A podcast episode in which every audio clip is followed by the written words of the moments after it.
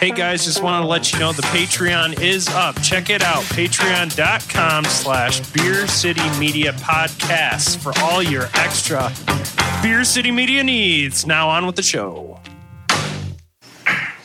So, um, guys, uh, I, I hate to bring this up at a, at a social dinner, but there's this detective in Florida that keeps calling us about Callahan, asking questions, and uh, he, he, he just won't leave it alone. And I have to handle it. Then handle it. Well, handle it. Well, yeah. And Morris, you and I gotta have a little sit down here. What the fuck did you marinate the steak in? Because it's out of this world. You're killing me with it. No, It's no, not- no. It's a family secret. Hmm? Come on. Ah, that is one of the best goddamn steaks I ever had in my life. Ever. I got a knife over here. oh, come on, come on. What's the what's the what's the fam- what's the family secret recipe? It's, gr- it's ground garlic and a little bit of soy. That's it. Yeah, that's it. That's it.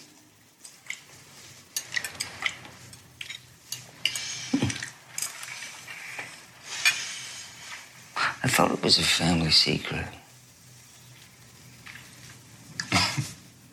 It's a recipe. No. No. You said to me, this is a family secret. And you gave it up to me. Boom. Just fucking like that. Don't look to John, because he's not gonna fucking help you. You spill the secret family recipe today. Maybe you fucking spill about me tomorrow. Is that something maybe that's a possibility? Listen, I was just saying. You were just saying. Just saying gets people sent to Allenwood. Just saying got me a nine year stretch in Leavenworth and Alcatraz. You understand? So, just saying could get you buried real fucking quick. Look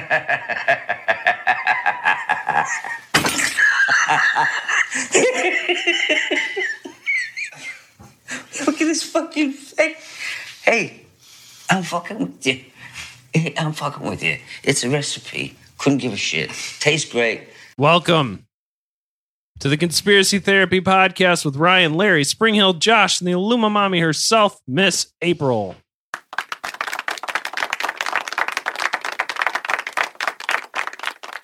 And on today's episode, oh fuck, bro, we're talking about Whitey Bulger.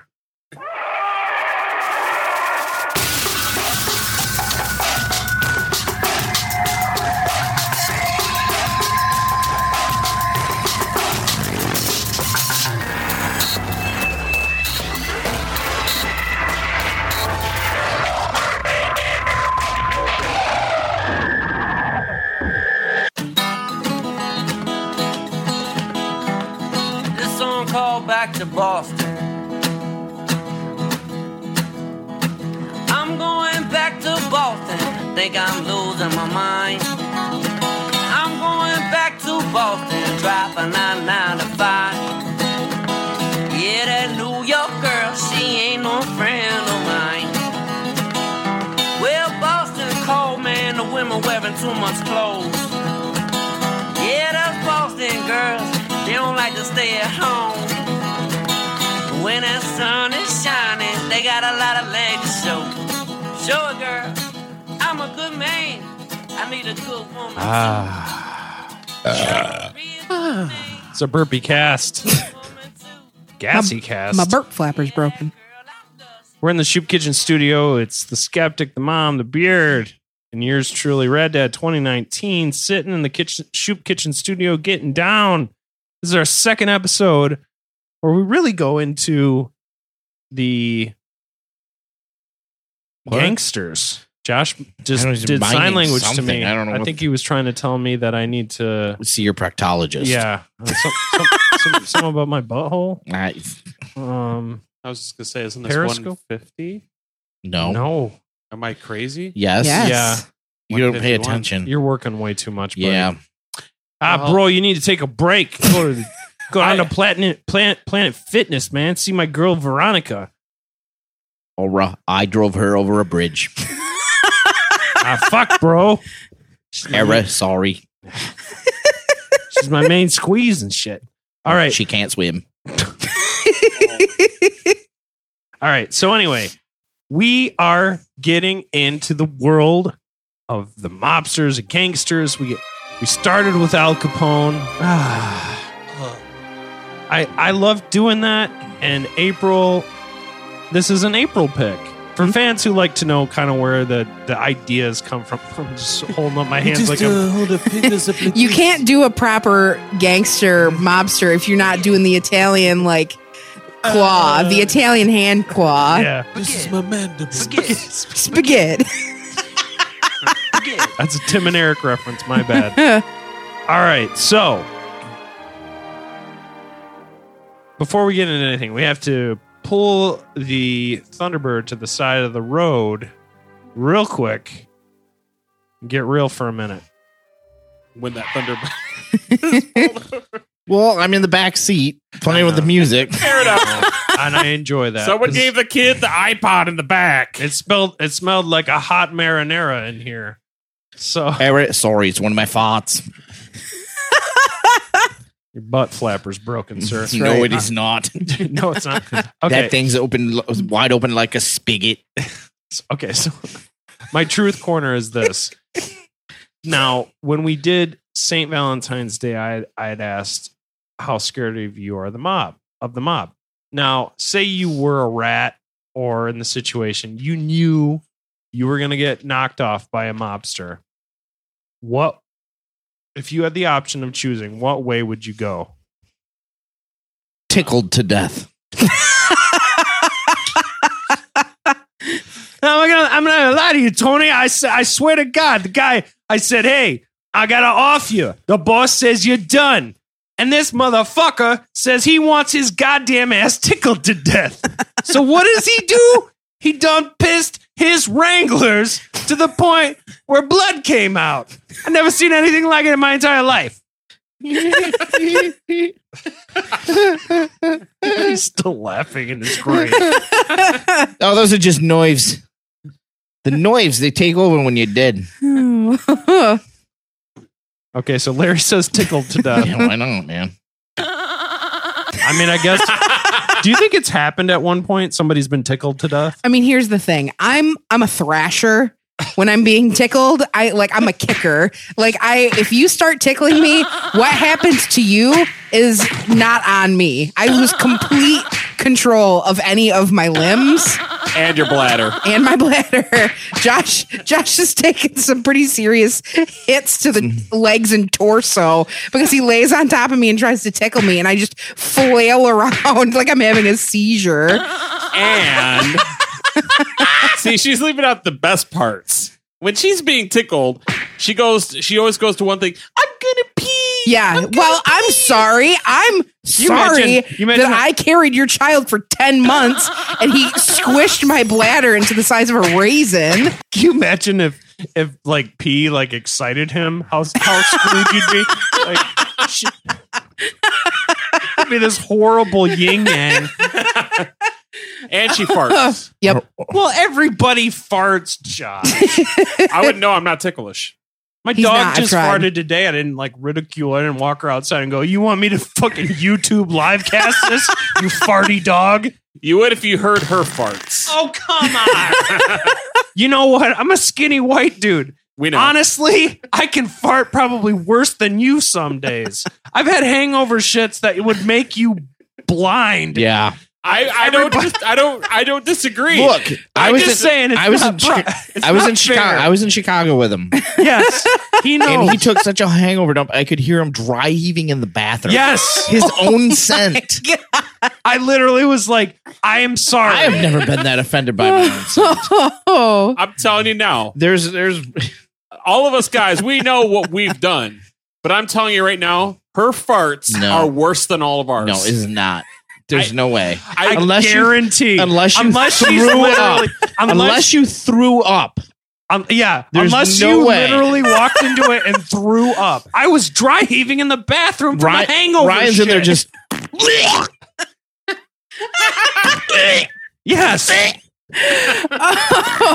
Unless she is literally shooting dead animals out of her rectum, you cannot claim that. that's a really horrible Ooh. fetish. saying. So like wasn't a fetish. It was too much. It was too much. Um, Goose Island the night yeah, before. yeah, yeah. So one of those weird squirrely beers that I'm like, I'm not used to this. Yeah. And then I come back after having like Okay. cheese curds and then go to bed and then I wake up and I'm like, why does my butt hurt? And then It just, it just IPA should just mean it's gonna stink. it's pretty awful. it's pretty I awful. It's what the farts. Yep. I'm I'm pooping acid. yep. Yeah. Exactly. exactly. all right, so how would you die again? I forget. You How would died- I die? Well, she was just you were extrapolating on his Yeah. tickled to My death. tickle. Yeah, death. no, I I couldn't be tickled to death. It would be miserable. I would rather be burned to death than tickled to death. Good lord. Um, uh, probably just shot execution style. That I feel like that's the quickest, most painless way to go. Yeah. Yeah, I I I I I just I'm want to go with out with a smile on my face. Yeah. I'll I'll literally Hand just be like to let death. me let me watch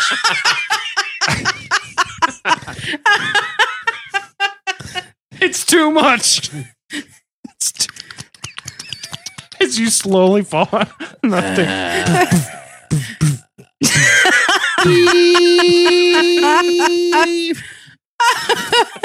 Doctor, he's been hand jobbed To to death. Death. Quick, page Dr. Fickle Fingers. somebody need to tickle his Oh, I'm- rectum. I'm just over here Yeah. with my patient Maybelline here. I'm Sorry, just working Aaron. on the index finger. Aaron, we need you to identify his dong. or what's left of it. What's left of the dong? this is his dong. It just looks like shredded paper. Well, at least that's one thing we don't need to throw into the uh, incinerator. Oh my god! All right, Josh, because I'm gonna Sorry, go. his dong was already cremated. I'm gonna go with drowning in a pool of jello. Of course you are. I bet you'd fart in that Jello. But it wouldn't be the worst fart. April's farts are the worst. It would be. One of these days, I He's drowning in Jello, and he's literally He's still comp- still throwing shade at April as he's drowning in farts. one of these days Jell-O. I will get a recording of her farts, and you guys will finally You can't understand. smell recordings, dum dum. with, with, Oh my god! This recording is Smell this recording and don't no no no. I got Bose. It gives you the best smells. you gotta scratch the tip of it. And you'll These are smell smell canceling headphones. It, it cancels out the other smells so you can smell the smells that are on the tape. No, guys, I threw the. I just. oh my god! All right, we are. These are sharks by Dre. They're great. They give you more of the low end smells. Sharks by Dre. He's got, he's got literal headphones so he can smell shit. it's like a gas mask. Oh Hey, god. yeah, that is such. That is like a parody waiting to happen. Oh. Holy shit! Oh no, these are they're wild. They're brown tooth.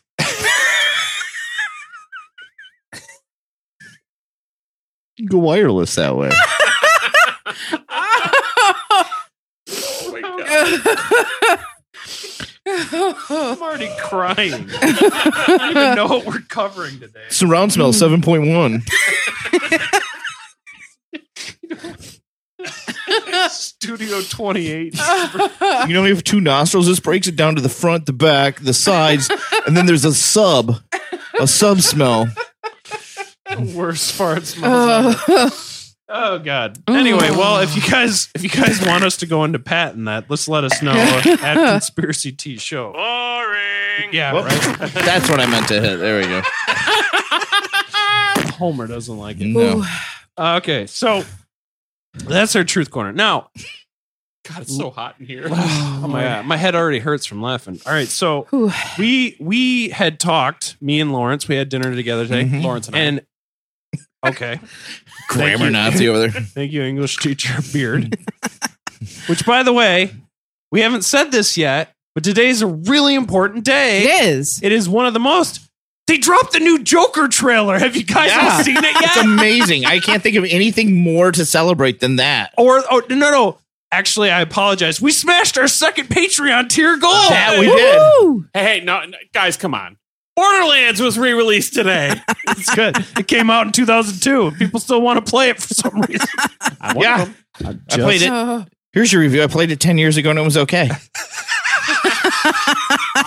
No, it's hmm. Josh's birthday.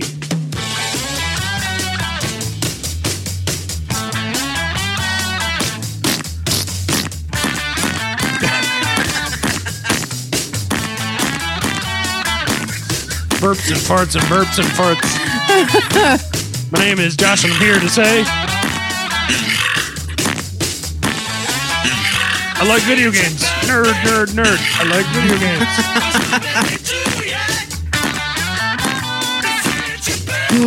no, actually, I bought I bought Josh some salted nuts earlier today to make It's him feel true. good. Yep.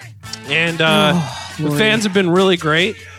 Um, I actually had a uh, a guy mouth. on Instagram send Pop me a nuts in my quick mouth. video that, or not a video, but it's like a quick GIF thing with him and like he's holding a beer and he wanted you to see his beard, and I'm going to show it to you in the break, and then we'll shout him out afterwards. But oh, right on. he wanted you to know.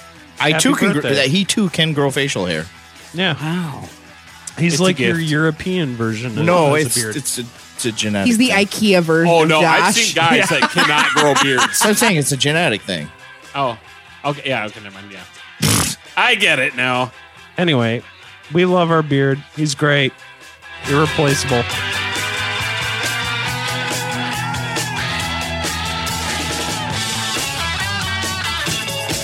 Actually saw Paul McCartney play this live. McCartney. That's awesome. I, Is I'm Why are you actually- making fun of that? I'm actually jealous. That's why. I wish you could have been there. Anyway, In spirit. wanted to make sure we shouted that out. Now, before we get too far into this episode, Larry had a idea. it oh, happens. that happens. It's- sometimes it happens. I can't explain it. And because we've done 29 and 49, he's going to do something other than a time capsule. I'm new- not sure if I want to call these Larry's fun facts Okay. Okay. or truth facts. Okay. I like fun facts. Fun These are- facts. Larry's truthy fun facts. Larry's truthy fun facts. Uh, oh, I love this fucking Yep. song. so basically, these are 20 facts about because this is based in Boston, right? Mhm. Yep. So I got 20 fun facts about Boston. Boston is actually named after a town in England. It's true. It's known many of Boston earlier settlers, earlier settlers were from Boston, England. Come on, Ryan, during the H.H. Holmes episode. Fuck off. The first American lighthouse was built in Boston Harbor in 1716. Oh, okay. Very interesting. Boston is the home of the oldest public park in the United States, Hmm. the Boston Common. Nice. Happy hours are against the law. You won't find any happy hours in the local Boston pubs because it was banned in 1984. A bunch of killjoys. I know. The Fig Newton is named after a Boston suburb. New- Wow. Newton, Massachusetts. Oh, cool. Uh, the Worst red. cookie ever. yeah, for sure. Not a fan. So here's some um, m- mucilix for your cookies. Make you shit in an hour. Yep. The Red Sox have a patent on a color. The green monster, the wall, the outfield wall in Boston it has a. It's called Fenway Green. and It's patented. No one else can use it. Interesting. Boston was a home in the first U.S. of the. It was home to the first U.S. chocolate factory. Lower really? Mills. It, uh, it was built in Lower Mills in the in the Dorchester neighborhood of Boston. A number eight. A deadly wave of molasses once flooded the North End. Wait, wait. Say that one more time. I want to make sure I heard that. January 15th, 1919, a storage tank holding more than 2 million gallons of molasses burst, sending a giant wave of hot syrup through the north end of Boston. It killed 21 people with big smiles on their faces, several horses, and injured uh, more than 100 others, making it the worst molasses related incident in history. Wow. Probably I've- the only. I've That's the actually only one. I've read online that if you go to Boston in the summer or where was that in Boston Um, if you go there in the summer on really really hot days, you can smell molasses, You can smell the molasses molasses and death. and death. Yes. In turn of the century Boston, you didn't need to take a test to receive a driver's license. Massachusetts started issuing driver's licenses and registration plates in 1903, but it didn't make people take a driving test until 1920. Hmm. The first U.S. subway was built in Boston. Uh, the Boston University Bridge is the location of a globally unique phenomenon. It's the only place anywhere in the world where a boat can sail under a train going under a vehicle driving under an airplane. So basically, there's a sub. there- There's a there's subway a, train. uh, there's a boat, a train, and then there's a, a bridge above the, you know, where the boats would sail. Water, I guess Right. you'd call it. Oh, yeah. and then above that bridge is a, you know, A plane. a plane, a- Yeah. a, a cars, cars. Yeah, a cars bridge on the for bridge. the cars, and, then, the plane. bridge for the planes. Yeah. taxi where they That's fly. insane. wow. Yeah. Beantown, you really is about the baked beans. That's why it's called Beantown because they make so many baked beans there. Roll that beautiful bean footage. Duke's the Duke dog. I know. Yeah, I know. Been through like 80 of them or RIP. something. I don't know. Was- You can drive 90 feet below the Earth's surface in Boston. It's the Ted Williams Tunnel. Hmm. Christmas was once banned between the years of 1659 and 1681. Whoa. It was against the law because pilgrims believed it was a Pagan. Pagan. pagan holiday, Yep. which it was. It was. Yeah. Suck it, pagans. We turned it around on you, didn't we? That's right. Boston is the home to the first U.S. public beach. The Revere Beach, which you can now go, is now home to the International Sand Sculpting Festival. Oh, that'd be sweet to go to. Mm-hmm. Boston gave us candle pin bowling, which is like bowling but different. 100 million in paintings was stolen from a Boston museum as the biggest art heist in history. The biggest art heist, art theft to date occurred in Boston on March 18th, 1990. Oh, recent. Two thieves posing as cops stole 12 paintings with a worth over $100 million. Wow. Some of Hollywood's most recognizable stars are Bostonians. People like James Spader, Jasmine Guy, Uma Thurman, Chris Evans, Madeline Kahn, Matt Damon, Connie Britton, Leonard Nimoy, Love that guy. Taylor Schilling. Uzo Aduba, Eliza Dushku, Barbara Walters, and there's one guy I'm forgetting. Um. Who am I forgetting? Oh, uh, fuck, bro. Mark, oh, Mark, Mark Wahlberg. Mark- That's right. welcome to the show, Mark Wahlberg. Uh, It's good to be here, bro. hey, um, you guys want to go get some beers? we can't because if we get Ryan to drink beers, then he passes out in the middle of Ah, the show. fuck, bro. I listened to the H.H. Holmes episode. I was a fucking embarrassment. Thank you for joining us. But I the show. still love the show. Mostly for the pod family because those guys hold it the fuck together. We really pay attention. now we'll understand this. But not Rad Dad 2019. No. He's a fucking sleepy fuck. now, Rad Dad, and you, the rest of you guys don't know this. Bostonians will understand this. Bostonians get their weather from a skyscraper. No We- shit. You know how we get the weather ball here? Yeah. No. They have a weather scraper. Uh, colored lights on top of the old John Hancock Tower, now called 200 Clarendon, tells Bostonians' the daily weather forecast. The options are solid blue, meaning it's a clear day, flashing blue, signifying a cloudy day, or that clouds are coming, solid red, saying there's rain coming, flashing red, meaning snow is coming. In the summer, flashing red means the Red Sox game is rained out. Really?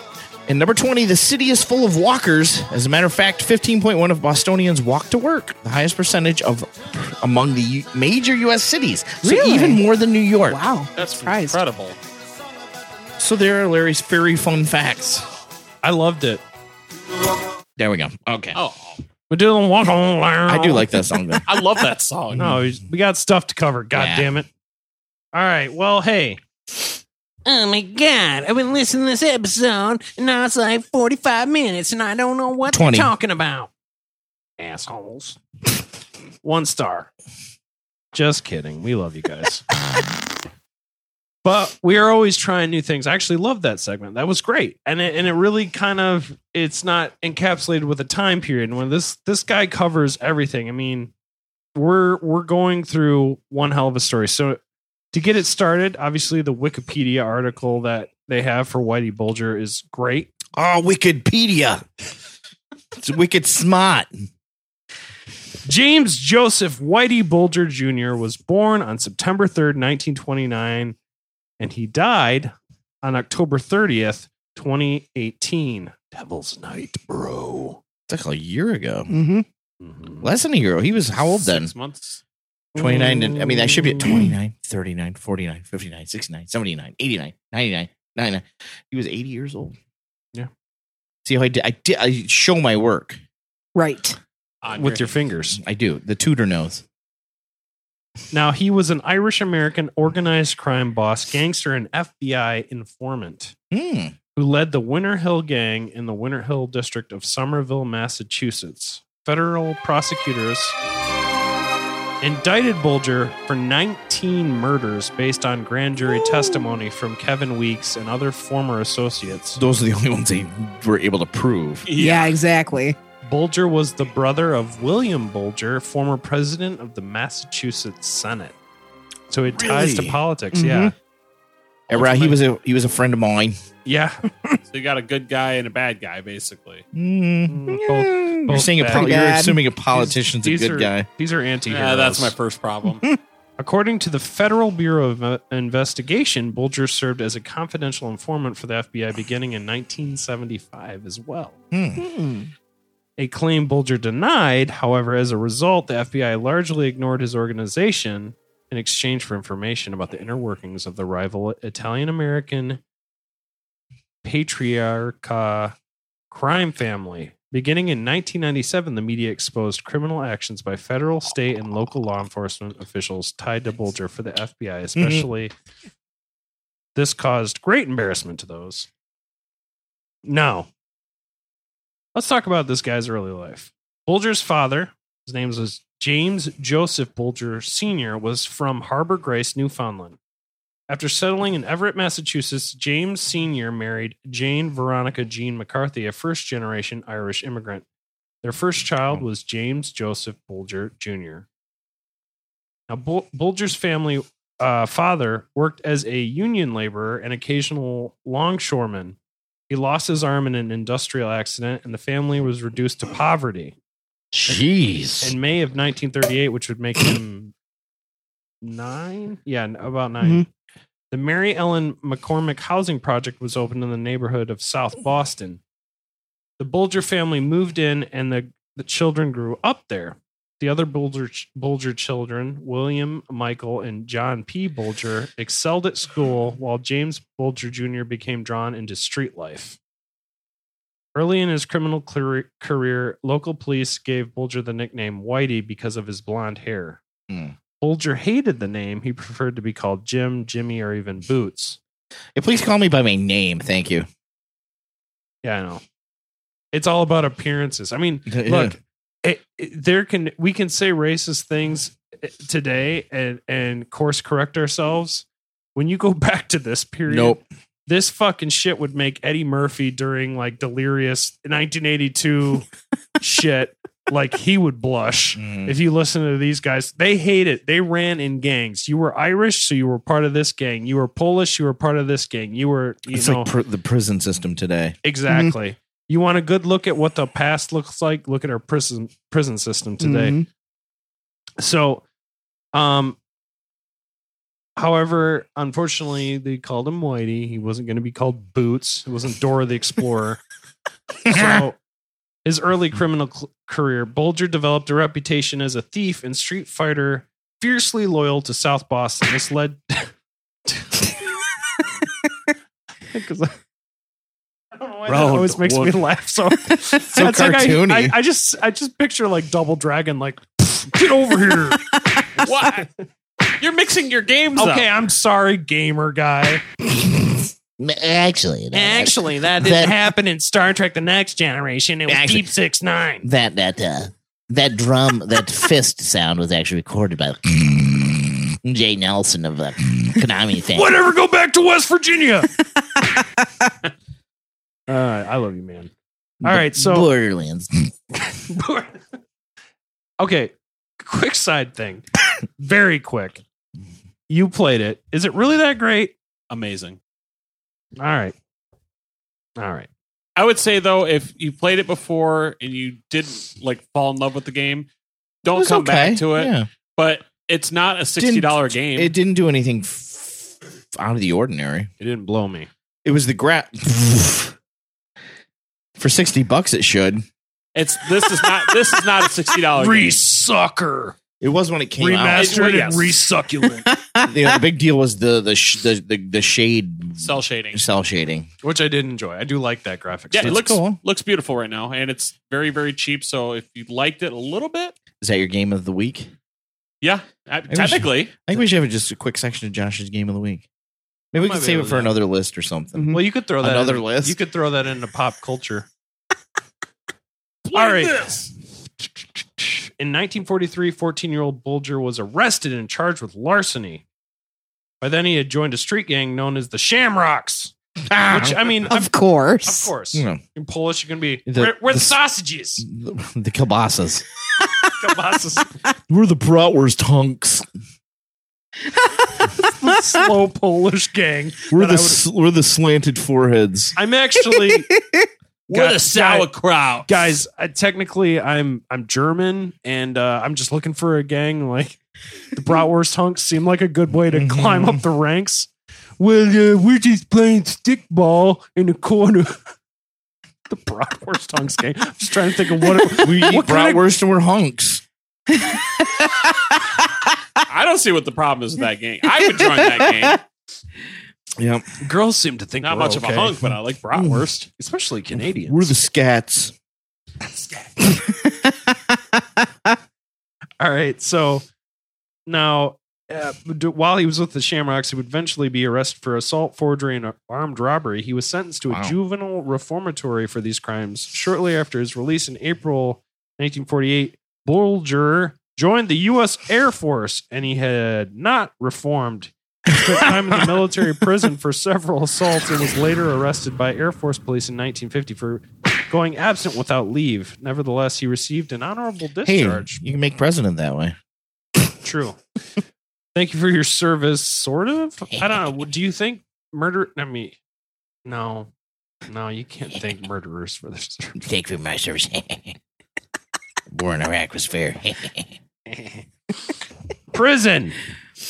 Now, in 1956, Bulger served his first term. Now, I want to mention too, because I watched a documentary about this, which is really great. It's it's a History Channel documentary about Whitey Bulger, and he talks about how while in it, um, Wahlberg. No, no, no. While while his, his early criminal career was definitely defining in that he figured out kind of what he wanted to be. He wanted to climb up the ranks, much Mhm. like Al Capone. When we did the St. Valentine's Day massacre episode, you can kind of see his vision and like his execution. Like he he he sees his opportunity and he goes for it. He doesn't Mhm. he doesn't flake. He doesn't Mhm. sit there and go mm, maybe and twist his nipples and wonder about No. it. He just, fucking goes. That's how for I make all my decisions. Twist your nips. yep. He just Come in Tokyo. Come in Tokyo. Eh. KFC or or Yeah. John or John. I was Long John Silver's. Yeah. Which Okay. one feels more tingly? Oh, the KFC. look. Um, Those I know herbs we and spices. I know, I know Mama's we gonna have be covered in gravy. I know we have younger listeners. I just want to say, hey, if you Or- got to uh, twist your nipples to figure things out, it's totally cool. It's not weird at all. No. So while he was in the military, like I mentioned, that was where he got his idea of like discipline. Like, and I, I'm going to say this: like one of the few things that I really appreciate about myself is that so conceited. I appreciate No, No. you should. no, one of the few things that I appreciate about myself is that one of the traits that I learned t- t- quickly. Pooping Was with from- shirt off. No, no, no. Well, that's a great one, Collier. you know what it's about. But no, is that I realized that it you have to work and you have to you have to put in the work to make Mhm. things better. Yep. Right. And it's not about you cannot get lazy about things. And and that's just like how I am with with with with running every other day. That's how I am with the podcast. I Dang, I it, that's to, how I got to get about running. well, it's uh, or just going on a bike for 20 minutes. Yeah, Mhm. I know. Do it I every get other that way. day. Yep. that's what I that do. way. that's what I do and and with the podcast it becomes a focus like Mm-hmm. have I made sure that our YouTube is okay have I have I made sure that this is a it's it's a good idea to become it's it, this guy is one of the most prolific gangsters I've ever ever read about That If don't the happen by accident. The No. guy's Mhm. got it, it, would- uh, type A personality. Yeah. Yes. And he, I mean, like I said, he had blonde hair, blue eyes, just this. I mean, back in the day, he was a good looking guy. Mhm. And he, as we'll see, he sweeps girls off their feet left and Mm. right, but he also is Mm. all Literally, about, he he, he kicks 'em. categorizes it. He knows he's got, he's got to make, make this woman feel good. He's got to take care of these thugs. He's got to make this money and he's got to make an influence on the people around him. And he learned that from the military. Mhm. So, unfortunately, he did go to prison. In 1956, Bulger served his first term in federal prison when he was sentenced to time in Atlanta Penitentiary. Why is it penitentiary? Penitentiary. Yes, thank you. For armed robbery and We don't want to be here all night. Yeah, I don't have. truck You need to be able to celebrate your birthday at some point. He later told mobster Kevin Weeks that while there, he was involved in the past episode, episode nine, Oh. MK Ultra program. Hmm. the goal of which was to research mind control drugs for the CIA. So, in the documentary I watched, basically he explains that, like, or the documentary filmmaker explains that his whole point was to take time off his sentence. He wanted to get back to South Mhm. Boston Mhm. quick. Um, and and p- prisoners around feared him. Like he put he put a name out there. Like he he was that type of guy. Like I'm gonna go beat up the strongest guy in the yard Mhm. type thing. So for 14 months, Poor guy's actually a really nice guy and just gets his ass kicked Yeah. all the time. Just because he likes to lift weights. Because he's Yeah. big, yeah, just because he likes to keep in shape. People kick his ass. kind of like a slide whistle player, but like a super super like strong version of that. Oh. Why do I always get punched in the nose? I make Kool Aid for the new guys and they beat me up. How does it sound when he's lifting 600 pounds? Oh, Sounds like my wife texting me, apparently.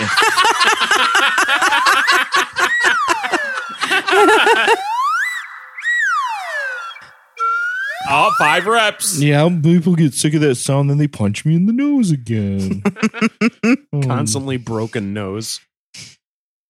He's like the big snuffleupagus in the yard. They always hear me coming because I.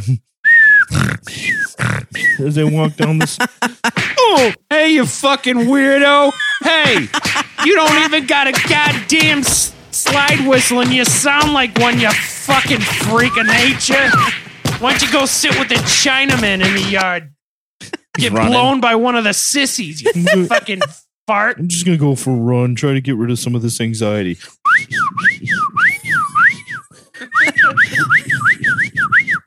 I think you switched from run to masturbate. there. Tensed up a little bit. I'm, I'm a, you know, I'm a, I'm a doer. I'm a, I, I try to do two things at once. That's fucking slide whistle player in the yard again. God damn it. I wanted to play tic tac toe and maybe do some betting. That fucking fat fuck over there. Well, actually, Greg, he's not really fat. He's just like muscly and big. Shut the fuck up. Anyway, that's been your 50s yard talk. So, Bulger later complained that they had been recruited by deception. Oh no, she's drunk. Is she so drunk? She's not. She had. She actually just went to her th- th- th- her therapist, but she's the text read, "Good night, sleep right. S- Good night, sleep right. Tight. Oh. well, so she like spelled it wrong. I don't know. It just made me laugh. Spell check sleep, sucks. sometimes. Sleep right too. I guess Yeah, it'd be right not tight. fun to sleep wrong. the mother of Beer City Media. The voice is the the ending The voice. voice, the mm-hmm. ending voice. A sweet, sweet, sweet, sweet girl we love. She's like the Zordon Beer City Media. Beer City Media, assemble! Is that good? It's great. okay, I have no idea what so that that makes is. me think. Makes me wonder who who the fucking robot. Alpha? the- yeah, it's Alpha. Chewy. Suck, circle up, you circle jerks. You fucking idiots! Oy, oy, oy. Ay, ay, ay, Ryan's fucking tanked.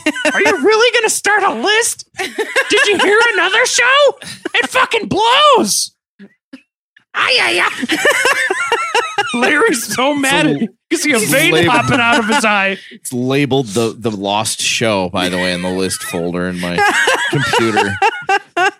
If somebody gives us a hundred bucks, you can get the episode. Yeah, I will share it with. I'm not even Josh. joking. We have a list episode that I'm so, So drunk bad. I fall asleep.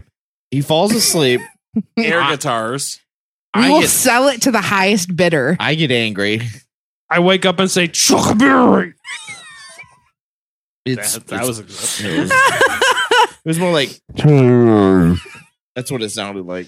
Yeah. Ooh. Sit on, sit on that speaker, girl. That'd be interesting though. Like auction the episode off. What's even happening at this point? It doesn't matter. Oh matter. God. Chuck Berry. We'll start that episode off at fifty dollars. yeah. If you want It's- it, you can have it. lost- it's all yours. lost- And I'm not even going to edit it. I'm just going to give it to you raw. Yep. Is that the way you like it, Larry? I do. You like giving I it like to- raw? I like to raw dog it. There's a time we do it. no one gets married and then puts on a condom. No. That's true. True. I can't remember the last time. No. it She sucks. tried I- making me use a condom like once, and I'm like, mm, Mhm. Yep. No. mm. that Fucking didn't work. condoms suck, man. Mhm. Red Dead 2019. Now, Herpy Dad 2021. I've been checked. I'm good. I got a nurse sister. It works out. Clap. Crab Dad 2020.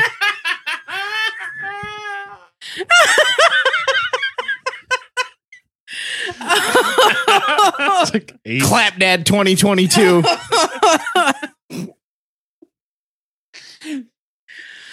Dead Dad 2023. I was gonna say, I was gonna say, how do we work AIDS into this? Yellow Discharge Dad 2023. I don't understand, doctor. He's literally peeing straight It to hard. Burns when I pee Dad. Weird bumps, Dad. 2020. Braille Dong Dad.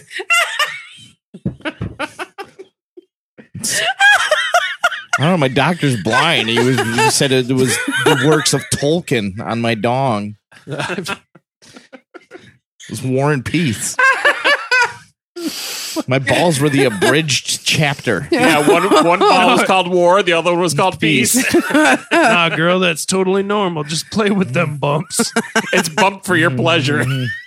I've come ripped for your pleasure. Here's a here's a sharpie. Play dot. Connect the dots. What, you Look, can make it's full- constellations. Look, it's the Big Dipper. Look, I, I just got one thing to say to you, girl. If it's oozing, stay away from it. That's If it's just red, it's okay. that scrotum seam is Orion's belt.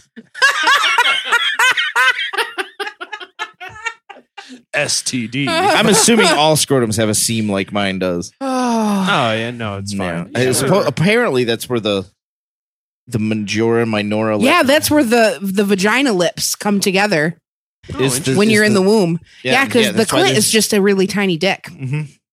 Oh. or as it's known, Larry's dick. I like how you took some shade off me. I mean, the slide whistle player. Oh god. Whoa. All This whole See, I think time- in this show we've claimed I have the biggest dick and the smallest dick, so no one ever knows. It's a Oh. mystery. So the real mystery after all these It's- episodes, we're it's finding me. out that I the the slide biggest whistle dick. player. yeah, it turns out April's got the biggest dick. Spoiler alert. It was a really crazy night, guys. we all threw our dicks out, and then fuck, April threw her clit out. We were just like, what? Damn. Laying on the table like a dead fish. There's, April, I didn't there's know the you had 20 a- bucks I owe you. April, I didn't know you had a third leg. Yeah. She made a quick 60 then. I, Okay. I don't Even know where- Jay's jealous. Ooh. I don't even know where we're at. Okay, so Bulger later complained that they About had. them big dicks. that, by the way, April's nickname, Bulger. Oh, okay, somebody- okay, okay. Do you guys have names for your dicks? oh, that is a good question. I, we might have done it, but I'm not sure. I don't remember here. I feel like I would remember. Or voices. You Oh, voice. oh, you give your, your dong a voice. Okay. Oh yeah, I know his. I've heard it many Yeah. a time. How does it go? It goes, "Oh, hello," Yeah, it's, like that. Oh, hello there. It's Mickey Mouse. it is. It's Dicky After, Mouse. after Sticky puberty, Mouse. after puberty though, because His balls are the ears. because if it was pre, because they'd be like, "Oh, hi guys," but this is after puberty, so it's "Oh, hello there." It's Mickey, oh, it's Mickey after many a carton of cigarettes. Do you have one? what? A voice? a voice or a No, name. Or a voice or a name? I am Sir Fickle Penis. No, I don't have a name, but I imagine I would talk like this. We would make many a t- uh, many, many a love to the ladies, Would wear a top hat and a monocle. of course. It's Mister Pickle Dickle. and I would hold my balls for ransom to the highest bidder. Your penis sounds like the Monopoly guy. yes, he is. Yeah, I own Park Place, Oh my god. Boardwalk. I know Ryan's got a name. Rad Dick 2019 Rad Dick. or Yep. dri- or dribble. I knew if I said that, you'd be like, "Hey, It's Rad Dick 2019. It'll be Dribble 2021. if he keeps raw dogging it. Oh Uh, you know, as far as voices, I, I don't, I don't really, I, I don't do. Yeah, I don't. I never name my ding. I don't think there's I ever don't a have a voice where I, for my dong. especially because I haven't got comfortable with somebody where you can like take the little mouth and go like beep beep beep beep beep beep beep. beep. Like I was were married for years. And Yeah, I've been she married for- hated my dick at the end. It was like, hey, you gave me three fucking hell spawns. I've been the last thing I want is you to come down here and fuck me again. I've been married for nearly 19 years and never. It's not a thing. okay, so I'm the weird one. Yes. Okay. no, it's fine. I'll accept It's, that. it's episode 148, and you're just figuring this out. that but you're it's the your weird one. birthday. But Why do you think? Why do you think we kept you around? That's We- true. you have to have The somebody. comedic relief, Yep. Exactly. The talking penis. the the talking penis, the whipping post, whatever you want to call it. So we have learned. Thou hast thou hast talked through thine penis to through th- to thine's wife. By the way, she wants you to tell him to stop spitting on her. That's her favorite part. Am I the ones I'm spitting on you? On my bed. No, Wow. penis. Wow. God I damn it, cousin! You sure as shit hope not. I thought. Oh no, I thought it was us His, me his, talking. his penis. His Oh, penis. is spitting on me. Is So spitting. please don't. Do you need, Damn it, cousin! You trying to sleep with my wife? Ah shit! Ah, I got caught again. ah, my beautiful cousins. I can't stop sleeping with them. I couldn't help it. I was attracted to the bumps. I saw the palm moss. he's the bruised one. I love. He's got all them bruises. Oh, she had a goddamn natty ice in her hand, and I said, "God damn it!" Oh, that's love at first sight. She told me she'd be milking them moonshine from her titties. I saw, p- I saw neon pink chapstick, and I said, "That's it." She had a, she was able to rest a whole sweet tea in them bosoms. Mm, nothing tastes sweeter than a sweet tea from your cousin's bosom. Nope. I love sweet titties. I also like gummy bears, especially if they're covered in Svedka. So them Svedka here. Boy, we went out shooting one night. I was out. I I, have, was no, out- I have nowhere. I have no idea where to go from here. I'm I just ran gonna, over a possum on just- the way here. I'm gonna kill the music and we'll just go back to the show. oh, son of a bitch! 1956. like I said, MK Ultra. Bulger later complained that they had been recruited by deception and were told they were helping to find a cure for schizophrenia. He described his experience. We are no, yes, no, yes. He described his experience as nightmarish and said it took him to the depths of insanity, which he wrote about in his notebook. described the terror he felt at at the thought of ingesting an additional dose of LSD because they gave him fucking they ma- their pupils were like. Where do I sign up? Do you really want to do that much though? Yes. Have you ever No, got I- too stoned? Yes. Imagine getting I've had- too LSD'd. had too much um uh, edibles, and it was You don't have anxiety issues, but I bet you That- feel it that those times. oh my god, yeah. I was like, thank God with edibles you can just close your eyes and go to bed. God, remember that time my dad called you freaking out. Oh, freaking yeah. out Just because go he to thought he bed. had to. Yeah, yeah. He was like, I need to go to the hospital because he ate too many edibles. Just close your eyes and go to bed. Yep. I don't know if I should be honored or what, but they. It's they a little- I was the first person they It's called. a little of column A and a little column Exactly. B. Like, he trusts you, but he also knows that. Um, I know what to do. yeah, And the whole time he's like, "I'm gonna die. I'm gonna die." I'm like, "No, just you're close your an eyes and idiot. go to bed. Chill out. Just have a glass of water. Relax. You're not dying." Yeah. Aaron threw herself to th- force herself to throw up, Oh my god! I do the Poor same Aaron. thing when I get and I was like, stoned. "I'm just gonna close my eyes," and I went right to, to sleep. It was Stone stoned. Uh, when I get too stoned, it, it definitely makes the world go. Stone sleep is the best. It though. is. So is stone sex. Oh, I slept like a baby on your couch the other night. See another show. Price See the crispy treats. the, un, the Hey, lost, if you wanna lost get- list Yeah, still up for bed. starting at fifty dollars. Chuck Berry. All right. So anyway, now Bulger wrote that uh, of the time that he started to hear voices and feared if he admitted this to anyone, he would be committed for life. In November of 1962, he was transferred to Leavenworth Federal Penitentiary That's no and joke. in 1963 to Lewisburg Federal Penitentiary.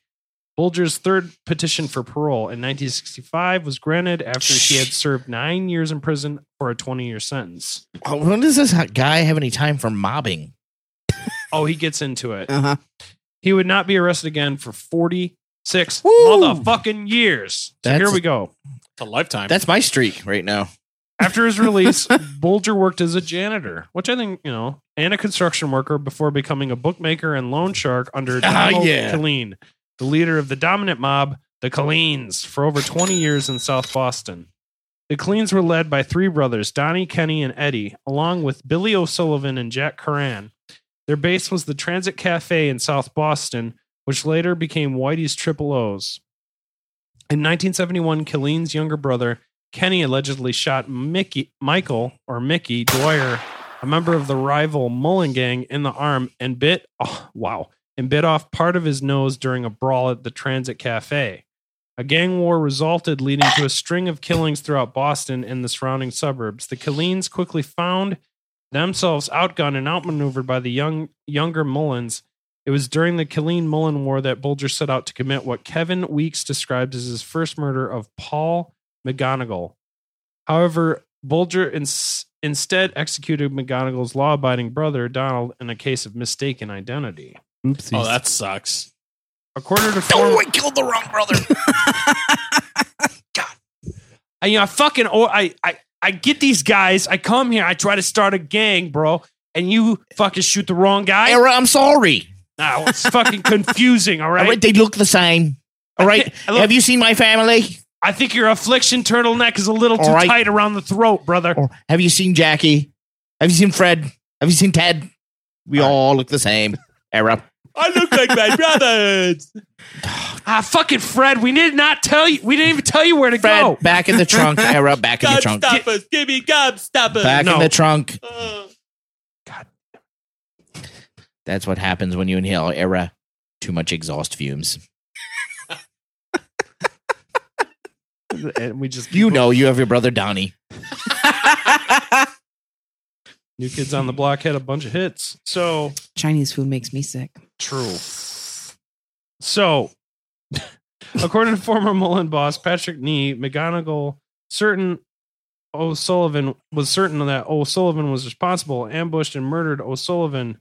Bulger, realizing he was on the losing side, secretly approached Howie Winter, leader of the Winter Hill Gang, and claimed he could end the war by murdering the leaders of the Killeen Gang. So he, the gang he was in, he approached another gang, a rival gang, and said, "Hey, I can knock these guys off and join Mhm. your gang." Bada bing, bada boom, brother. So, shortly thereafter, on May 13th, 1972, Donald Killeen was gunned down outside his home in the suburb of Framingham. Framing. He was framed in Framingham. Ah, I was fucking framed in Framingham, bro. Delicious ham, though. Nee disputes this, claiming that Killeen was murdered by Mullen Gang enforcers James Mantville and Tommy King, not Bulger. Hmm. Yeah, whatever. Bulger and the Killeens fled the city, fearing they would be next. Nee arranged for the dispute to be meditate Me, or meditate- Mediated? Mediated. you don't fucking meditate. Begin. Um, Ooh. Hey guys, uh, hey guys, uh, I, I'm trying this new thing out. I saw it on YouTube's. Let's sit down and cross our legs like if fucking Indians back in the day. Era om. And Era om. I think Era om. I think I'm getting censored, bro. I think. Oh, I'm fucking Tom Brady. You fucking him? No. nah, the- let's keep going. Okay.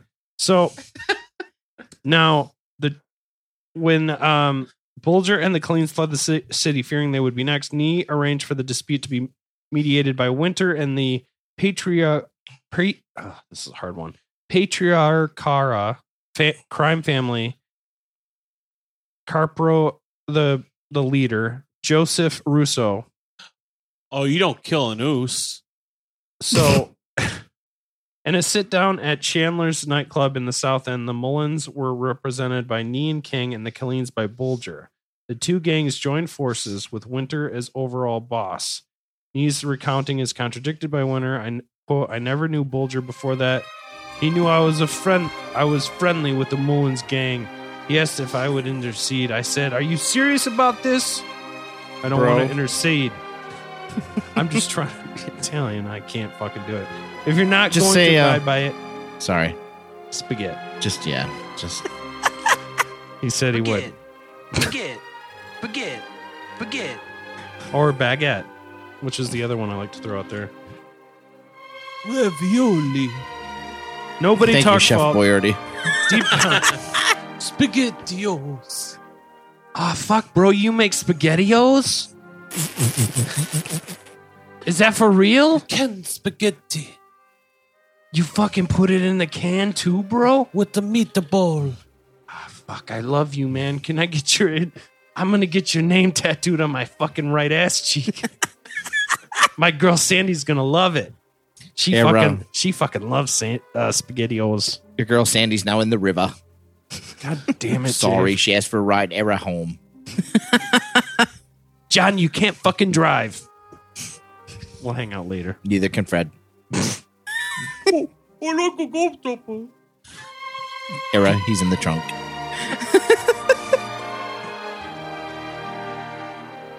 All right, so Bulger and the Killeens fled the city, fearing they would be next after the murder. He arranged for the dispute to be mediated by Winter and the people. Mm. To sit down at Chandler's nightclub in the South End, the Mullins were represented by Neen King and the Killeens by Bulger. The two gangs joined forces, like I said. Now, soon after Do- Donald Killeen's sole surviving brother, Kenneth Killeen, was jogging in the City Point neighborhood of Boston, Bulger's voice called him over to a car and said, quote, It's over. You're out of business. No more warnings. Kenneth would later testify at the trial of disgraced FBI agent John Connolly that Winter Hill enforcers Stephen Flemmi and John Martorano were in the car with Bulger. Now, the Winter Hill gang. After the 72 truce, Bulger and the Mullins were in control of South Boston's criminal underworld. FBI Special Agent Condon noted in his log in September of 73 that Bulger and Nee had been heavily shaking down the neighborhood's bookmakers and loan sharks over the years that followed. Yeah, they just grabbed him by the ankles and just shook them down. Oh, the, there's cadavers coming out of his pants. Is this H.H. Holmes? Bulger Michael J. Fox was their leader. Bul- Bulger began to remove opposition by persuading Winter to sanction the killings of those who, quote, stepped out of line, unquote. In a 2004 interview, Winter recalled that the highly intelligent Bulger, quote, could teach the devil tricks, unquote. During this era, Bulger's victims included Mullen Gang veterans McGonagle, King, and Spike O'Toole. According to Kevin Weeks, this is in testimony, quote, as a criminal, he made a point of only preying upon criminals. And when things couldn't be worked out to his satisfaction with these people, after all the other options had been explored, he wouldn't hesitate to use violence. Tommy King, 1975, was one example. Tommy's problems began when he and Jimmy had worked in Triple O's, a bar in South Boston. Tommy, who was a Mullins gang member, made a fist, and Jimmy saw it. A week later, Tommy was dead. Tommy's second and last mistake had been getting into the car with Jimmy, Stevie, and Johnny Morano. Later that same night, hey, Aaron. Later that same night, Jimmy killed Buddy Leonard and left him in Tommy's car in P- Piddle, Sudsky Way. Pilsudski. Sounds like a knockoff beer. All of the Pilsudskis. Sounds like great, a date bro. rape. We're Oh. trying to get rid of these fuckers because nobody wants to fucking drink them. Era, I'll have a Pilsudskis ice. We got a 50 cent beer that people drink every day, but now we got these Pilsudskis. Nobody fucking wants to deal with them because they're goddamn, they're so gross. I just, here, take it. Sell them with your Wahlburgers. I might work on that. I see that. By the way, sidetrack. They sell Wahlburgers at Mars. Uh, I saw that. Did you? Oh man. Pilsudski. That's the beer that you buy for the friend that never has beer. The mooch. The mooch, yeah, Pilsudskis. It's beer. That's the tagline. If you, Pils Pilsudskis. You got two dollars, don't you? hey, I'm the fucking mooch. My name is the mooch. I take and then I don't give nothing away, all right? I'm the mooch. Yeah, give me a cigarette. Thank you. Now go fucking kiss your cousin. He's the guy who quit smoking, who bums you for smokes all the time. oh, I was that guy for a while too. But I hate it because uh, eventually they start looking at you weird. Like, let me guess, You want a cigarette? you want a fucking? Cigarette. I have that look on my. You used to notice that look on my face a couple weeks ago, but I kept my mouth shut because I was You quitting. did great. You guys have actually. We are all trying, and I would say fifty percent succeeding. Who's the other? There's four of us, so two of us. Technically, I said today as today was my last day. And He hasn't had a cigarette in I had yeah, I had a cigarette today. I said Oh. today was going to be my last oh well, day. I, well, because yesterday you were like, "Oh, I haven't had a cigarette in two days." yeah, because I was home. He's the mooch. he is. I was yeah. He drinks Pilsudskis.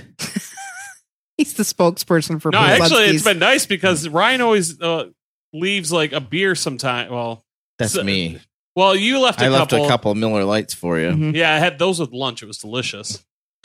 At work, No, Oh. on my days off, I yeah, I had a s- I had a big ass burger and a and a Miller light. You had an Asperger?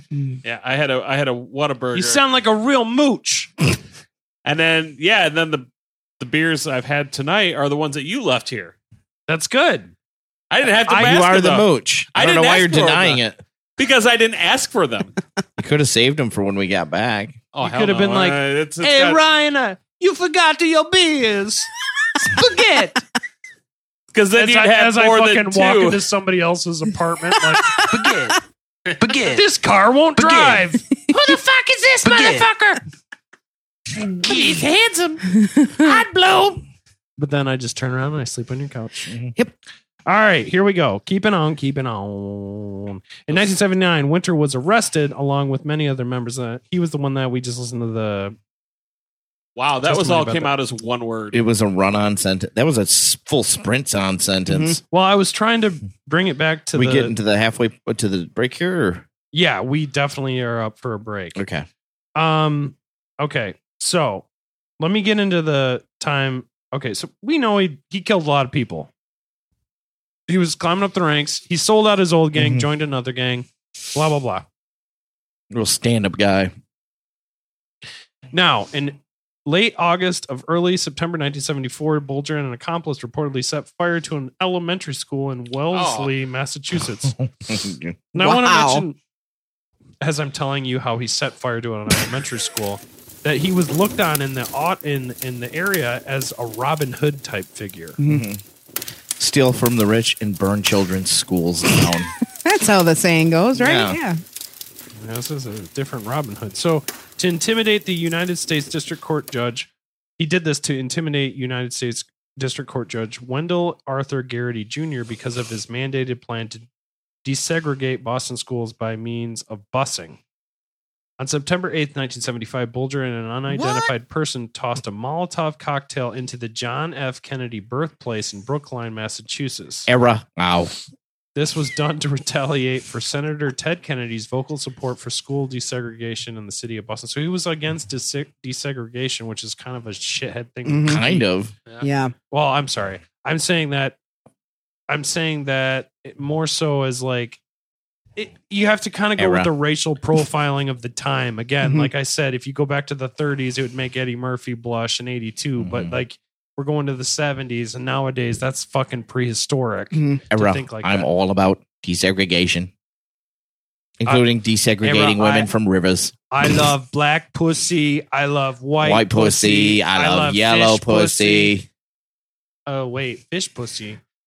I got confused. I'll allow it. Ah, fuck, get out of here, bro. That's that's when your girlfriend has spent the night in the river. All right.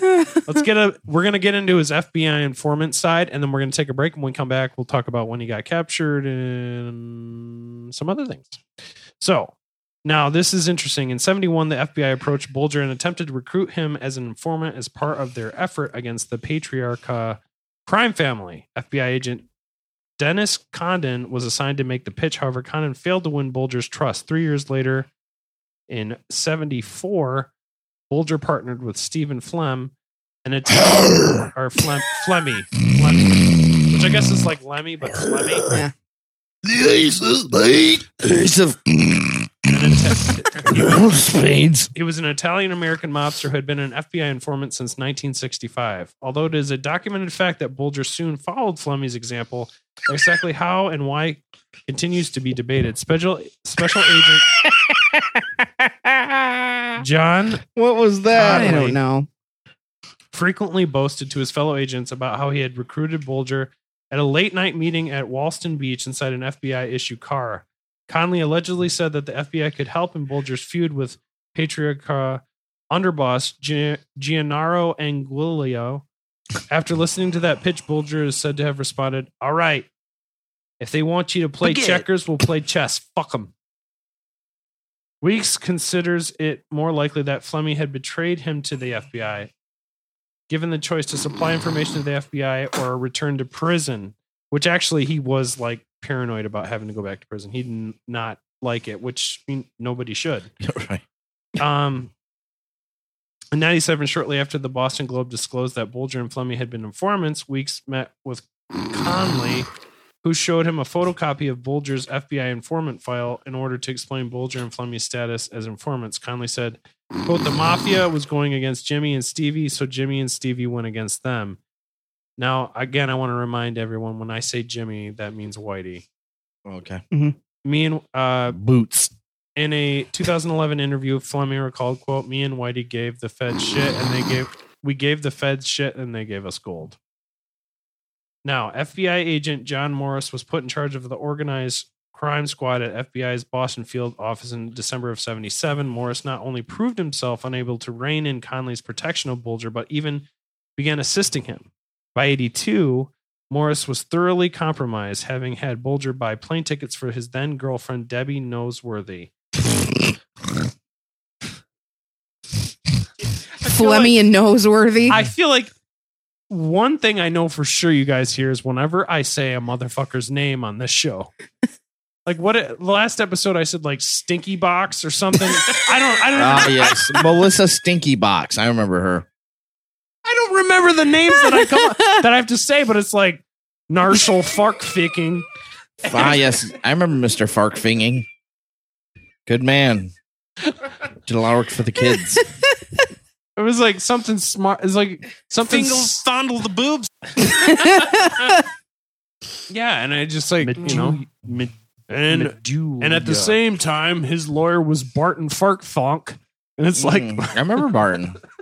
Fart Funk. He was a good guy. Fart Funk. Yeah. I love the fact that you reversed it because when I say it, I get a like laugh, but now you're just like, ah, yes, I, I enjoyed Barton. Mhm. Barton's story was amazing. I'm never gonna never gonna get through this show. All right, so anyway, I don't know. Debbie Noseworthy buy plane tickets for his then girlfriend Debbie Noseworthy to visit him in Georgia while he was being trained for d- drug investigations. Even after 83, when he was transferred to head up the Boston FBI's drug task force, Morris remained an accomplice to Connolly and Bulger. In 95, Bulger and Fleming were indicted on racketeering charges along with two Boston mafiosa, Frank Salemme and Bobby Salami? Salami, Salami. Frank Salami. and Bobby Forget. and Bobby DeLuca. Forget. During the discovery DeLuca, phase, he's- Salemme and DeLuca were Forget. listening to a tape from a roving bug, which is normally authorized when the FBI has no advanced knowledge of where the criminal activity will take place. They over two, overheard two of the agents who were listening in on the bug mention that they should have told one of their informants to give a quote list of questions to the other wise guys, which wise guys is like made men or whatever in the uh, mafia Forget. mobsters. Forget. When their lawyer, Donnie Cardinale, learned about this, he realized that the FBI had lied about the basis for the bug in order to protect an informant. Suspecting that this was not the first time this had happened, Cardinale sought to force prosecutors to reveal the identities of any informants used in connection with the cases. So this is kind of where the FBI is folding in on itself because there's somebody else who's like, "Hey, wait up, wait a fucking minute, shit's still going down. Nobody's take, nobody's dotting their i's and fucking crossing their t's in this bullshit. This fucking politician's covering this fucking gangster's ass, and on the same, you got this guy doing everything and all his people underneath him taking the fall and he's just walking so so so where where is the fucking baguette? yeah Where's the baguette?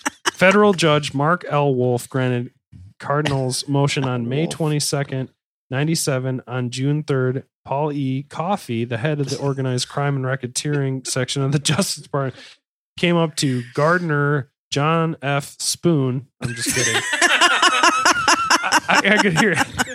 Every We're name all waiting with bated breath. Yeah. gave us no, the sp- spoon man. I'm sorry. so this racketeering section of the Justice Department gave a sworn statement admitting that Bulger had been an FBI informant. Coffey stated that since Bulger was accused of leading a criminal enterprise while working as an informant and was also now a fugitive, he had quote forfeited any reasonable expectation. He got a call from his brother actually at the time who was like, "It's time to go." And he Hmm. grabbed his girlfriend, and she wouldn't come with him because he had a girlfriend and a wife. Oh, He was, whoops. he was a Hmm. Mr. C fella. It's like, got a girl over here, got a girl over there, motherfucker. Strike that reference. ah, fuck, bro. I got a goddamn mistress over here. My fucking old lady, and then I got the fucking girl I'm just banging on the regular at the fucking arcade. Era. That's called a Tuesday. Well, John, I don't know who to take with me, bro. Take me. We're Oh, not taking. fucking- Give one of them to Fred. You should have fucking killed Fred when he came out of your mom's fucking gash. Why do you think he is the way he is? I failed. Gobstopper, gobstopper, hey. No, it wasn't a gobstopper. It was a hanger. Don't put me in the trunk again, brother. Back to the fumes. This motherfucker's seven dollars short of a five dollar bill, if you know what I'm saying. he, but he has a heart of gold. You know, it's literally made of gold. It's the only way we play- kept him he'll alive. Fucking play tic tac toe with you all goddamn day. all right, and now, Fred, stop eating those socks. all right. So anyway, Good damn. Chuck Berry. All right. Rounding this out before we end this. Before we end this segment, because everybody out there needs to smoke. Federal Judge Mark L. Wolf granted Cardinals motion on May 27th, or uh, May 22nd, 1997. From Coffey, the head of the organized crime and racketeering section of the Justice Department, gave a sworn statement admitting that Bulger had been an FBI informant. Like I said, said that since Bulger was accused of leading a criminal enterprise while working as an informant and was now also now a fu- fugitive, he had re- forfeited any reasonable expectation that his identity identity would be protected.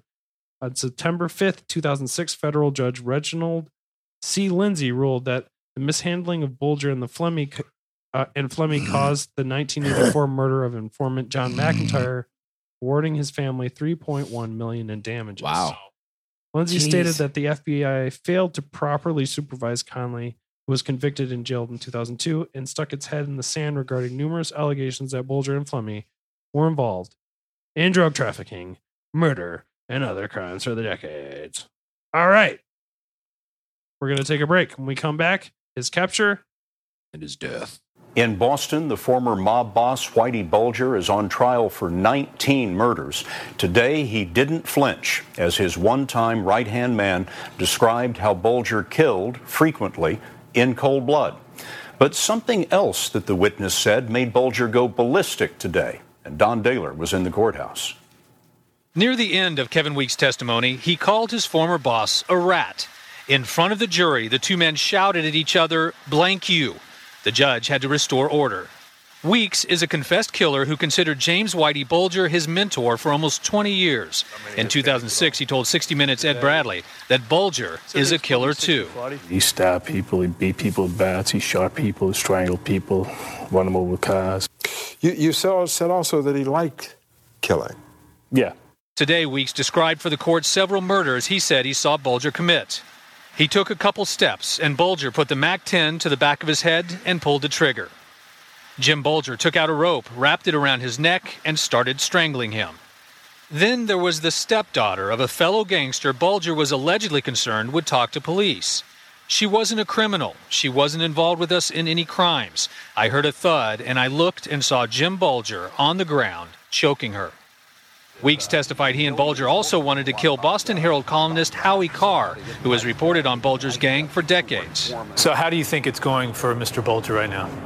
I think it's it's all it, as as uh, Whitey said in a letter uh, this spring. Uh, this is the end of the trail for me. He's he hasn't got a prayer. Weeks told Ed Bradley he turned against Bulger because the mob boss betrayed them all. We were supposed to live by a certain code, and this was his teaching too. You know, you never on your friends, never on your family, you never give everyone up. You have a problem, you take it to the street. The 83 year old faces life in prison if convicted. Through his attorney, Bulger admitted to quite a few crimes in court, including extortion, violence, and bribery. But, Scott, the two things he insists he never did kill women and be an informant.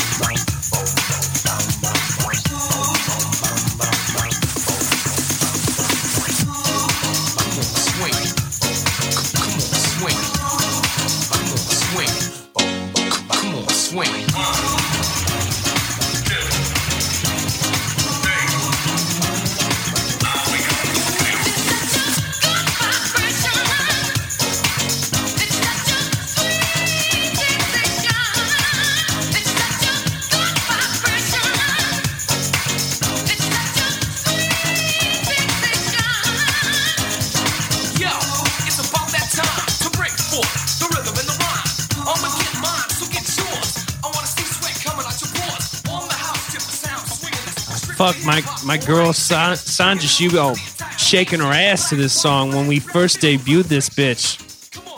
Era, I remember. I was in the studio. God, John, man, you remember? You remember those dead. days? You could just beat the fuck out of guys that ran like little tiny like fucking uh like uh 7-Eleven type stores and shit. Era, yes. We just go in there and say, "Hey, shut the fuck up. Go back to your country." I like 7 Eleven. fuck. Era, you can't even spell 7 Eleven. If I spotted you the 7 and the Era 11. Second segment time. It's time to get into more of the facts about this Whitey Bulger. Now, in his peak years, I should mention this, Mm-hmm. throughout the 80s, Bulger, Fleming, and Weeks, the guy that you heard from the clip there who was testifying against him, op- they operated rackets throughout eastern Massachusetts, including extortion, loan sharking, bookmarking, truck hijacks, and arms trafficking. Lone shark do do do do do. Lone shark do do. State and federal agencies were repeatedly stymied in their attempts to build cases against Bulger and his inner circle. It could be due to his politician brother, could be due to his informants with the FBI. Just going to say that. Mhm. Seemed like the perfect soup of fuck everything. I'm going to Ah, I'm going yes. to walk on water and do what I want. You said doo doo. That, of course, would make the birthday boy laugh. Poop.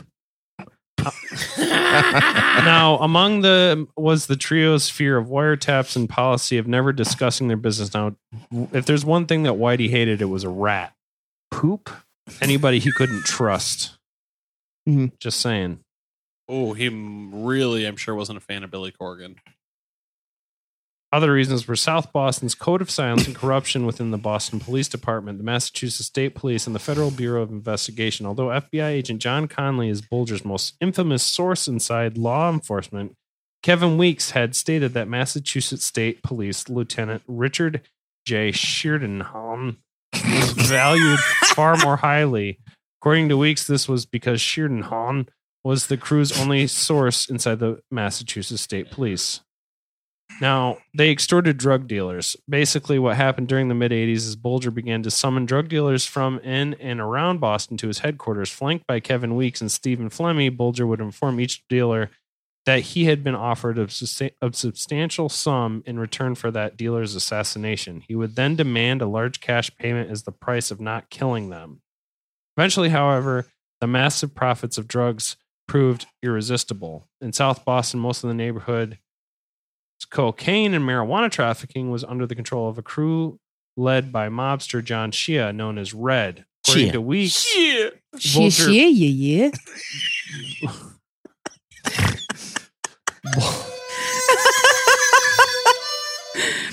Bulger briefly considered killing Shea, but eventually decided to extort a weekly cut of his profits.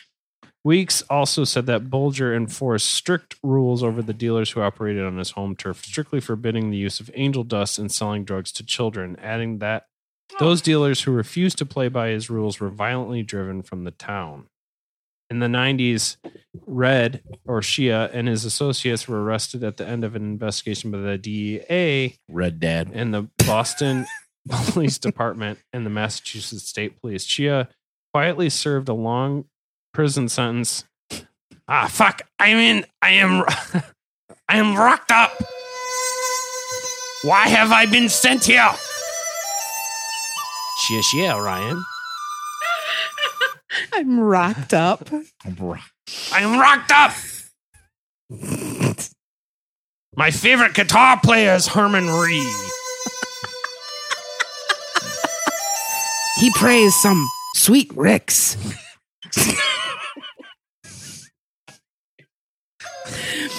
Okay. Calm down. I hope Guys, have you ever wondered why our Asian listener count is so low? Hmm. no, it's Because not. they're so busy learning how to play Food of Fire and Frames. Ooh, we love all of our listeners. Thank you for listening.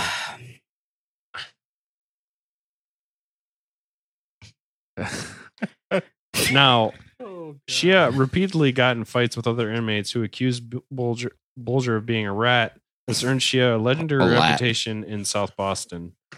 You got to flip that. the L's turn to R's. I think initially I thought it was R's to L's, but it's L's to R's. it would not be until the 99 cooperation of weeks that Bulger, by then a fugitive, was conclusively linked to the drug trade by investigators. Now, his arms trafficking during the most violent period of the Troubles, sympathy for the Pro- Provisional Irish Republican Army, IRA, was very common in South, South Boston. So, efforts were made to raise money and smuggle weapons for the IRA's armed struggle against the British presence in Northern Ireland, which I've been to Belfast, so I know that is still a real thing. That was in 2012. And, you know, you two likes to fucking. you two. You- Oh. we're- We had a quick picture moment. Quick photo op. Birthday boy. Trying to do it uh, Now, quietly.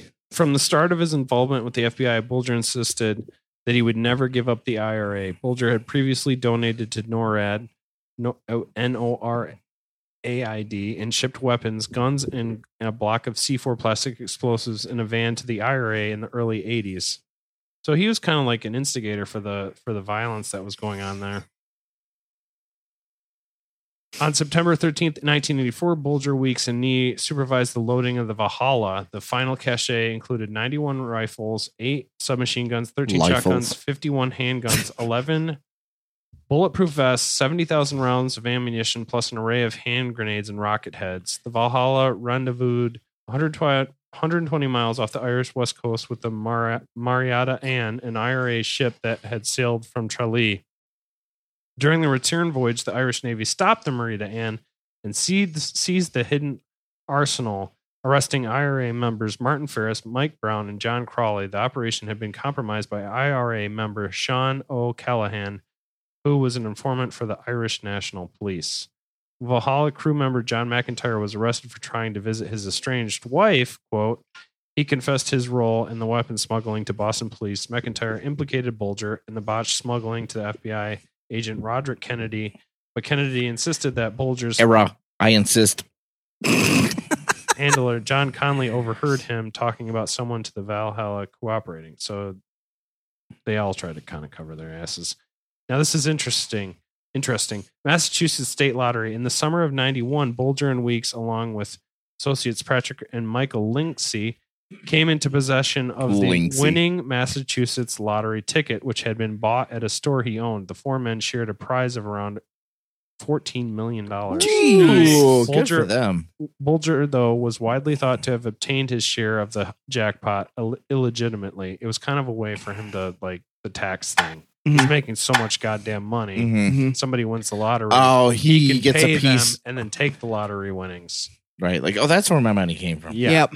Exactly. Okay. In April of 94, a joint task force of the drug, uh, the DEA, the Massachusetts State Police, and the Boston Police Department launched a probe on Bulger's gambling operations. The FBI, by this time considered compromised, was not informed.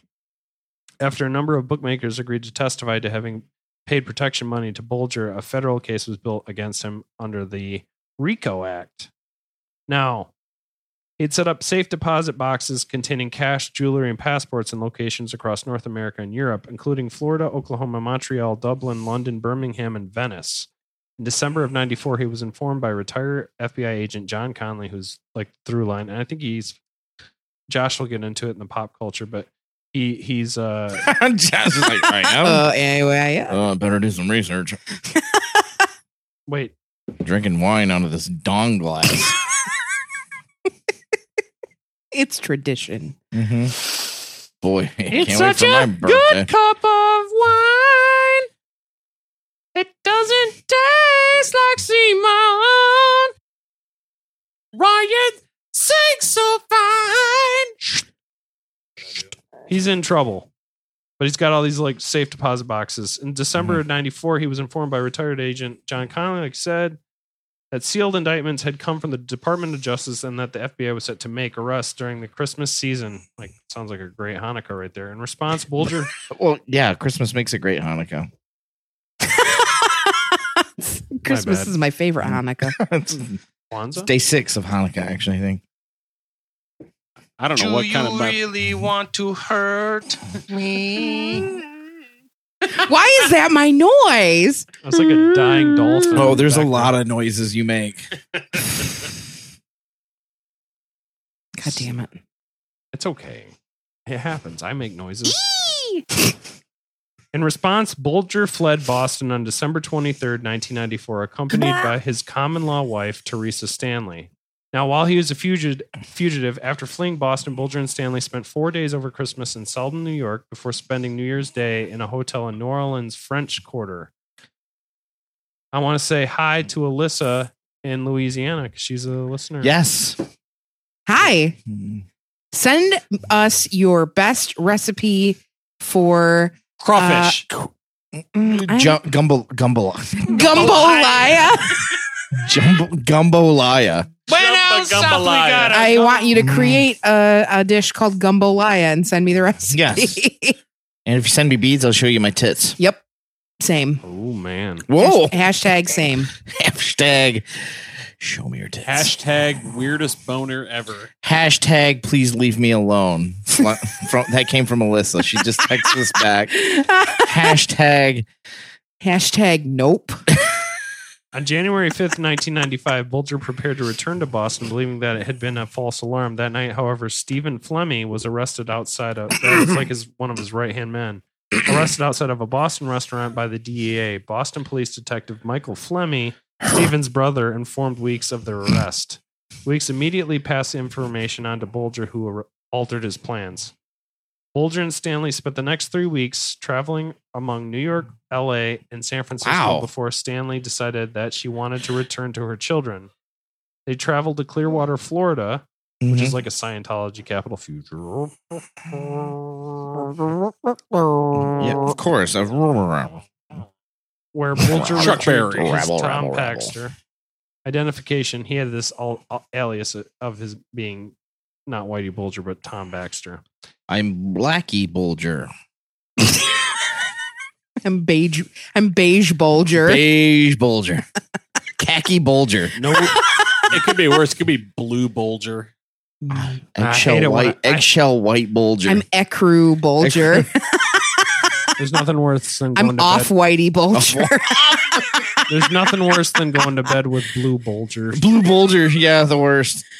oh. It Anyway, aches. But Now they he's, love when you go to bed with black Bulger. is that when you have sex with a TNT crate? And then, and then Wiley Coyote sends it off. That's your vagina. Oh man. So anyway, he's now Tom Baxter. Tom Baxter. Drove to Boston, dropped off Teresa in a parking lot. He met at Malibu Beach in Dorchester with Weeks, who had brought him with him Bulger's girlfriend because she's like, "I'm out," and he goes and meets his other side, Punani. Side meet. Mm-hmm. His Catherine Greig. Bulger and Greig then went on the run together. In his memoirs, Weeks describes a clandid- clandestine meeting with Bulger and Greig in Chicago, Illinois. Bulger reminisced fondly about his time hiding out with the family in Louisiana. He told Weeks, who replaced him as head of the Winter Hill Gang, quote, if anything comes down, put it on me. It, unquote. As they adjourned to a nearby Japanese restaurant, Bulger finally revealed now how exhausted he was with life on the run. He told Weeks, Every day out there is another day. I beat them. Every good meal is a meal they can't take away from me.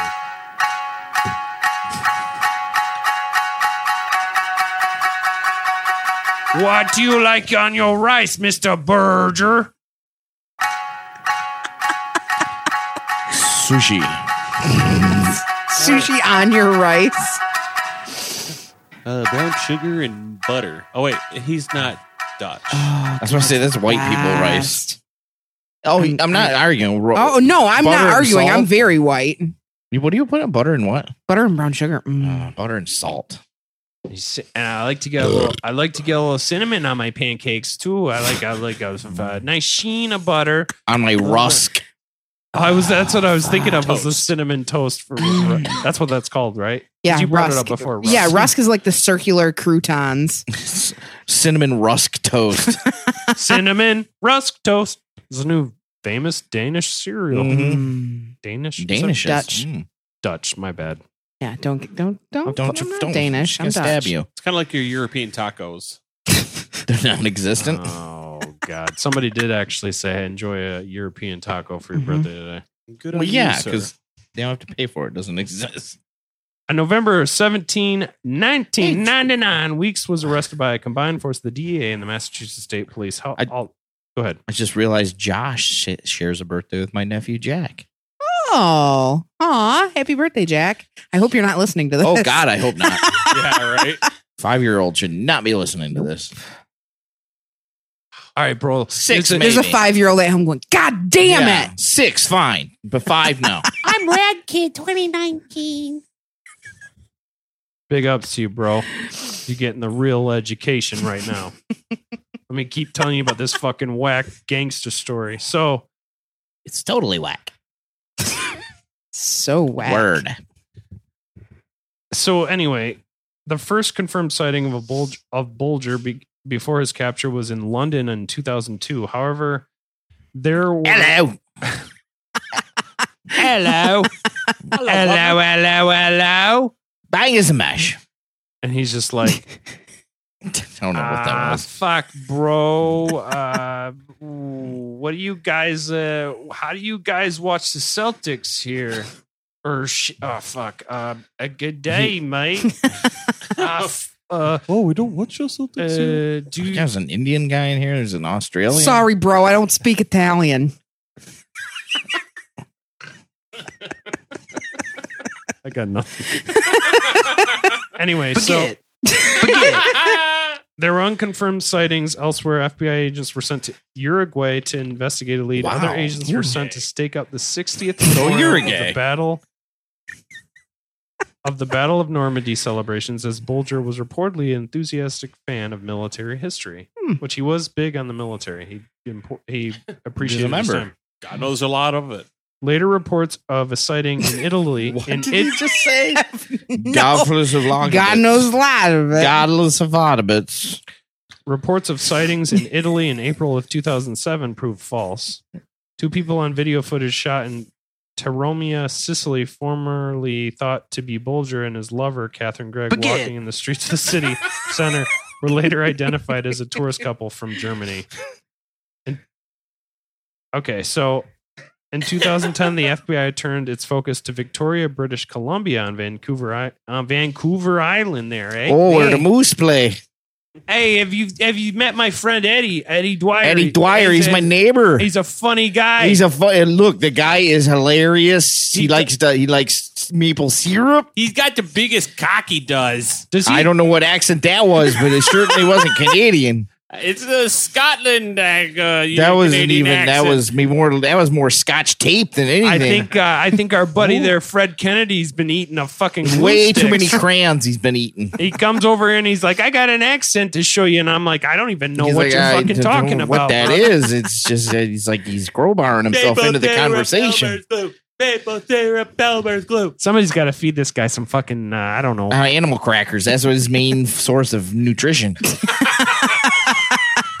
He loves the chimpanzees. That's true.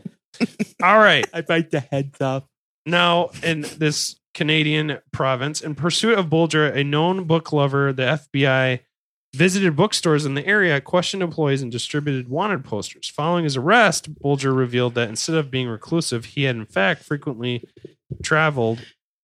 Uh, he had in fact traveled frequently with witnesses coming forward to say that they had seen him on the Santa Monica Pier and elsewhere in South California. This is interesting.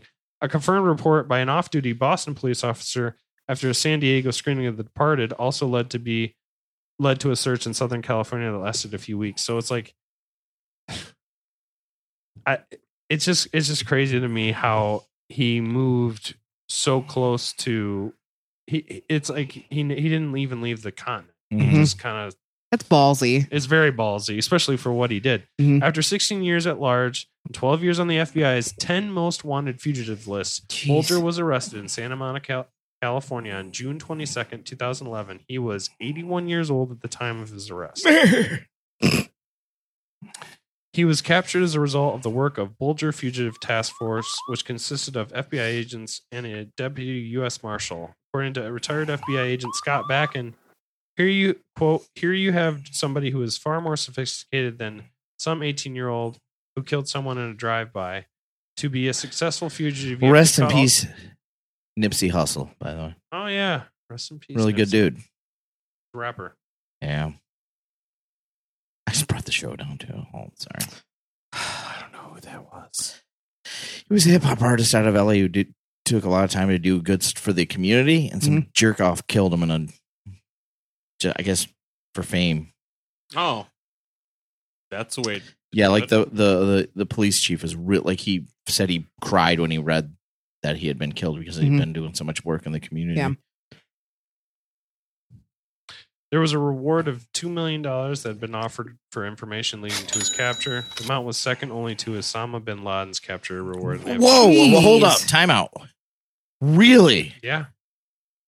Yeah, I mean, he was responsible for tons of murders.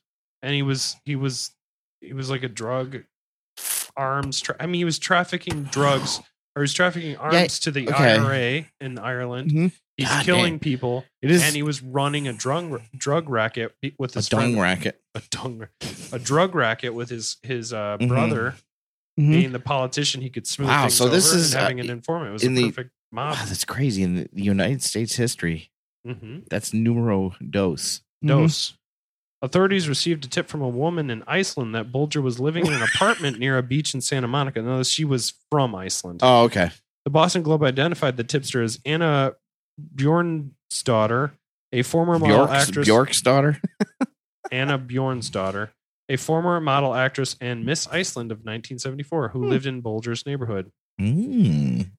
Immediately after being brought back to Boston, Bulger began talking to authorities. He said that during his days as fugitive, he often went back and forth across the border to Mexico to buy medicine for his heart disease.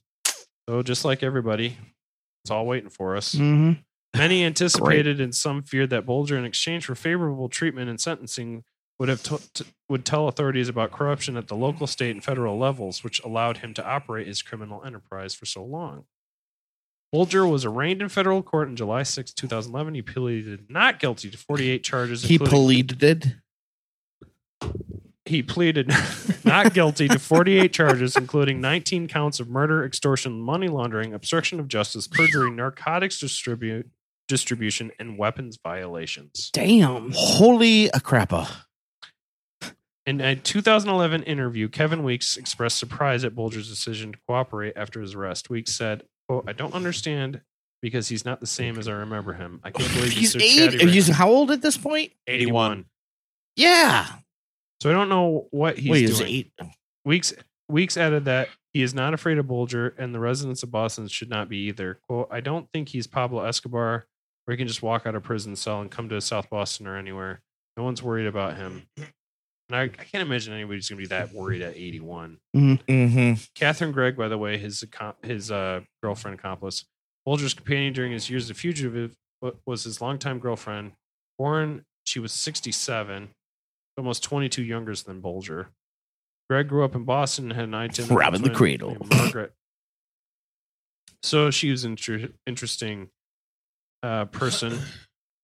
On June twelfth, 2013, Bulger went on trial in South Boston's John Joseph Moakley United States Court- Courthouse before Judge Denise J. Casper on 32 counts of racketeering and firearms possession. The racketeering counts include allegations that Bulger was complicit in 19 murders. The trial lasted two months and included the testimony of 72 witnesses.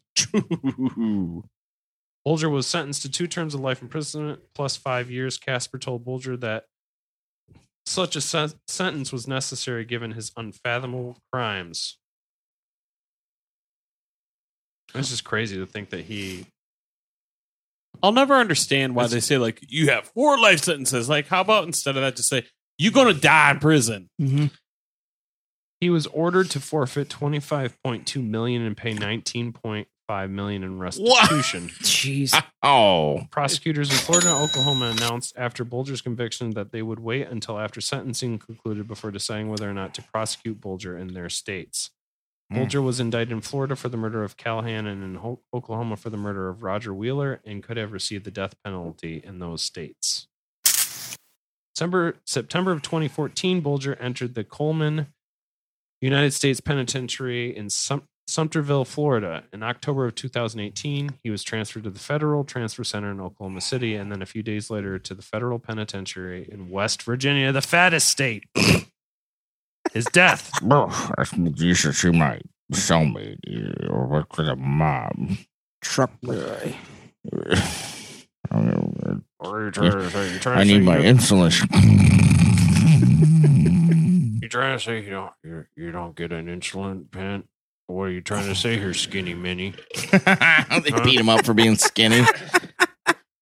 Come over here. Come over. here, Give Grandpa a big smooch. I don't care if you're 81. Mm, I smell like cake. Bulger was transferred Federal Trans- Transfer Center in Oklahoma City and United States Penitentiary Hazel- Hazelton, West Virginia on October 29th, 2018. Oh God. How do you think about this? He's transferred there on the 29th, so he's going to mm-hmm. die the next day because Wow. it was the it was Devil's Night. He died mm-hmm. at 8:20 a.m. on October 30th. The 89 year old Bulger was found unresponsive in the prison. Bulger was in a wheelchair and had been beaten to death by multiple inmates armed with a sock wrapped padlock and a prison made knife. His eyes had been nearly gouged out. Gah. His tongue was almost cut off. Yikes. Correctional officers had warned Almost. Congress just days before the most recent Hazelton death that facilities were being dangerously understaffed. So they were trying to say, "Oh, we're understaffed." Massachusetts-based mafia hitman Pho- Fotios Freddy Gate, yeah, Food on the fate of Gaith. is the Freddy, Freddy Gaith, they call me. They call me Felicia Full Lady. Felicia Footy Fitty. primary suspect in orchestrating the killing of Bulger and has not disputed the role. Gas 51 and his brother were sentenced to life in prison in 2011 for the roles in several violent crimes, including the 2003 killing of Adolfo Big Al Bruno. a Genovese crime boss family who was shot in Springfield, Massachusetts parking lot. On November 8th, 2018, a funeral mass was held for Bulger at Santa Monica St. Augustine Church in South Boston. Yeah, Nobody went. Family members, including his brother, former Massachusetts State Senate President William M. Bulger, and the twin sister of Catherine Greig, attended. That was Maria. Bulger is buried at St. Joseph Cemetery in the Boston neighborhood of West Roxbury under the Bulger family headstone inscribed with the names of his parents. Hmm. And that's the story of Huh. Whitey Bulger. Did he have any children? He did, but they died. Oh, okay. He had one son. Actually, according to the documentary I watched, he had one son who died, and it was the only time that his first wife was like, I mean, he met her, she was a waitress. And Mhm.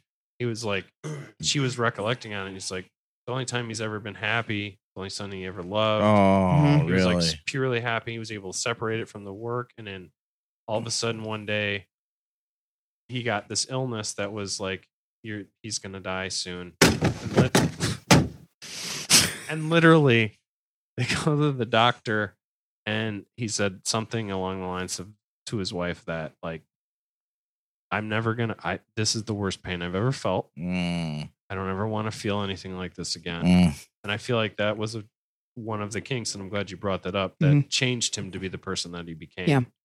Now he did have uh, future wives and girlfriends that would have had kids, but but as far as like him having babies, that was the only one that I that I heard about. Hmm. So I'm thirsty and I'm not having 800 beers, so I'd like to hear about pop culture. It's time for the Pop Culture Minute with Josh. Sonic Boom!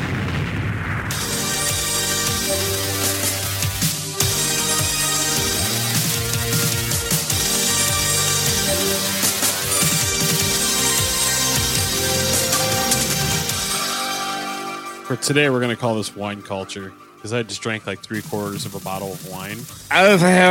Of wine. So, Whitey Bulger. He's a guy. Mm-hmm. Oh boy, this is gonna be fun. Jeez, you get w- one cousin to sober up, and the other one gets drunk. Jeez. Well, it's the balance of the universe. I guess, yeah. I can't do this podcast unless I can't see my feet. Fair enough. All right, I have a couple things for you guys. I'm You're going to a start off with. A beautiful cousin.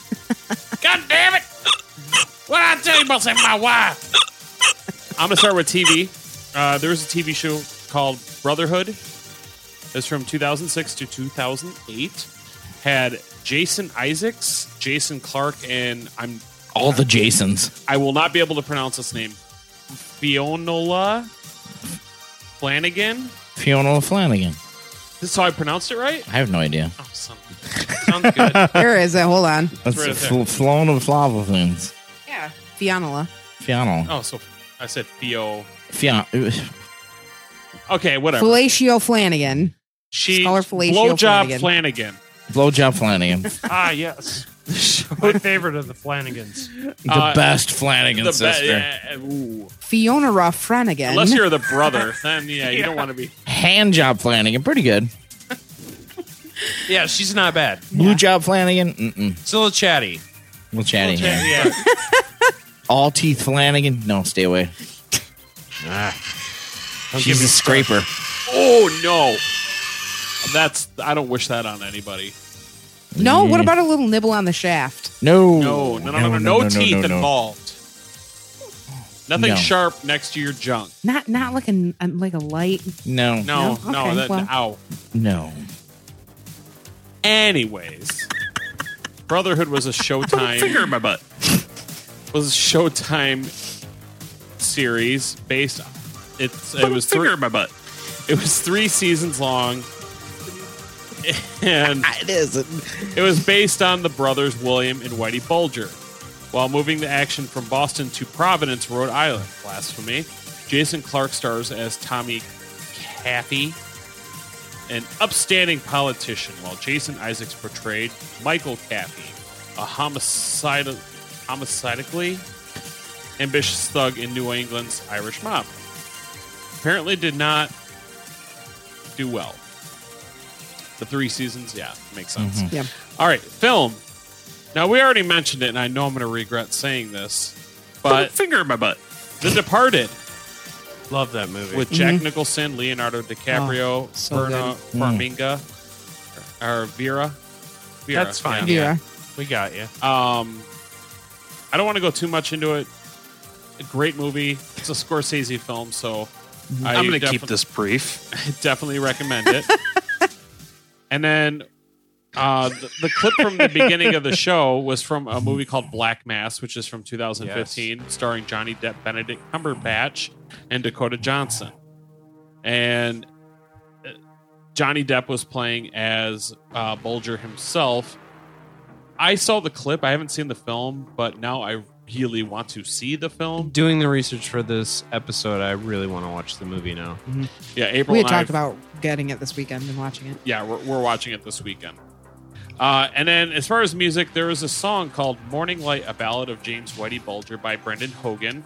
Came out in 2011, and uh, it. I'm was- going to keep this brief. That's it. That's all. Just picking on you because I love you, big guy. It's a song. Happy birthday!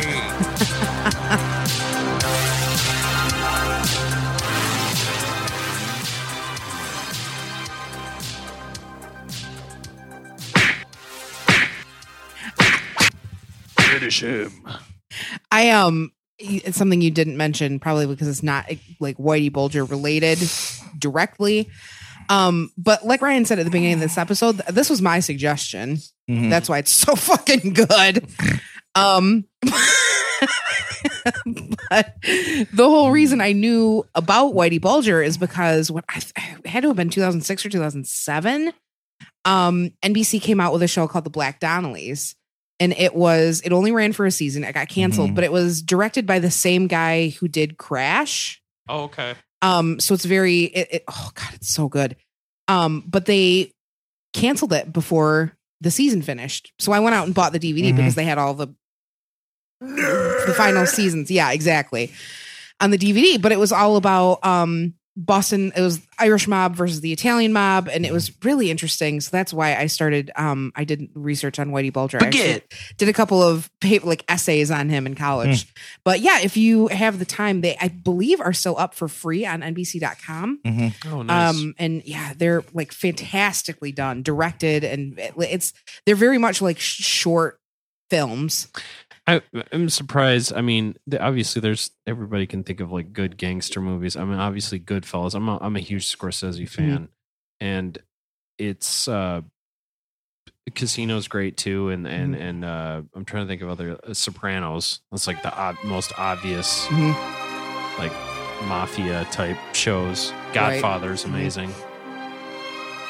I, I, I it's funny because like I remember being a kid and like I don't like crime movies. Those are stupid. Nobody can fly. What do you mean? Nobody's got laser eyes or adamantium claws. And then finally, when I was like 16 or 17, I finally watched Goodfellas, and I'm like, oh, this is my favorite type of movie. These Yep. fucking movies got balls, bro. Anyway, thanks for that. This was a fun. This was honestly a very fun episode. Yeah. I want to say, uh, thank you to you for that, and also again, happy birthday, Josh. Yeah. So it's time for a verdict.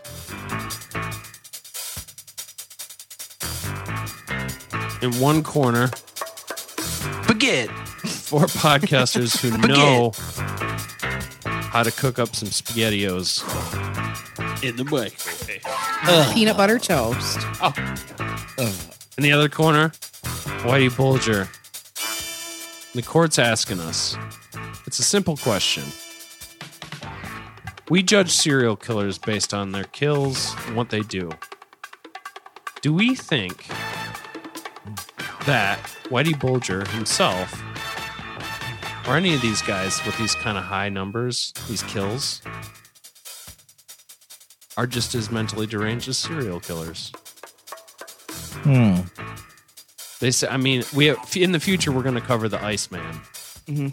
and he's fucking insane. He's chill. Yeah. He's a great pilot, though. Why don't you cool out? Oh no.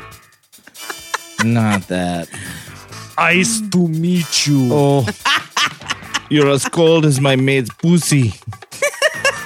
Uh, excuse me, uh, No. Arnold. I'm, I'm gonna have to say no. Cut that line out of this. I was just improvising. This is Batman and Batman and Robin. Okay. This is for kids. All right. Anyways, So I want to. I just. I'm curious. Do you think that people? I mean, he had 19 kills according to what he was charged for, but obviously he had many more than that. Do you think that this is the same derangement of a serial killer, a hitman? I'm gonna go with Josh. Yeah, absolutely. Uh, Hmm. I feel like he there's a part of your brain that has to turn off where you feel no sympathy to put a gun to someone's head and shoot them. And the story about him killing the one um, guy's stepdaughter for no reason, like except Well, for he like thought oh she was a rat. oh yeah she she may have talked to the police, so he he kills her. That's a, that's a life that's now gone.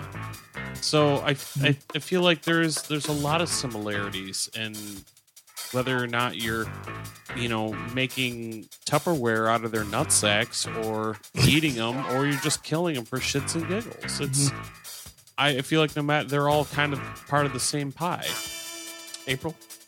Um, I think that's a really loosely worded question. Yeah, I Um, was trying to think of a way to say it more I- pronounced, but No, I know what you mean, and I know what you're getting at. I would say that maybe comparably, I would say more of an H.H. Holmesy type. Mhm. Um, not. I wouldn't say necessarily is it the same sort of mindset that serial killers have. Serial serial killers kill because they for enjoy killing. get off. Yeah. Right, exactly. Whereas a mobster kills because it's like part of the job. You have to like Mm-hmm.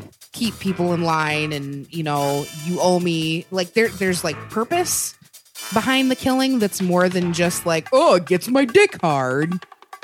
I can't imagine Whitey Isolate Bulger that. can't imagine Whitey Bulger ever killed someone and then like jerked off and spunked in their face. True. Isolate that. no, I, I I think you're very. I think you're onto something. Uh, Larry, what do you think? I think it, no, I don't think it's the same muscle or brain activity.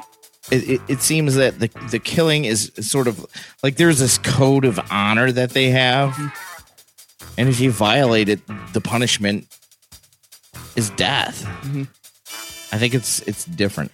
It it seems very um It's I sensible in like a weird In a fucked up m- way? Fucked up murdery like kind of way. yeah, you were like if someone you're not killing someone just because they're there, Mm-hmm. or serial killers just kill people just because. Mm-hmm. you know, it's to get off or whatever. The like the, the killings with mob bosses is they wronged you. Mm-hmm. They did something like there's like like a code of honor there, I guess. Mm-hmm. No, I understand what you're saying. So I think it's it's different. I think when you know when It's, when I feel like it's very similar to like modern day gang banging.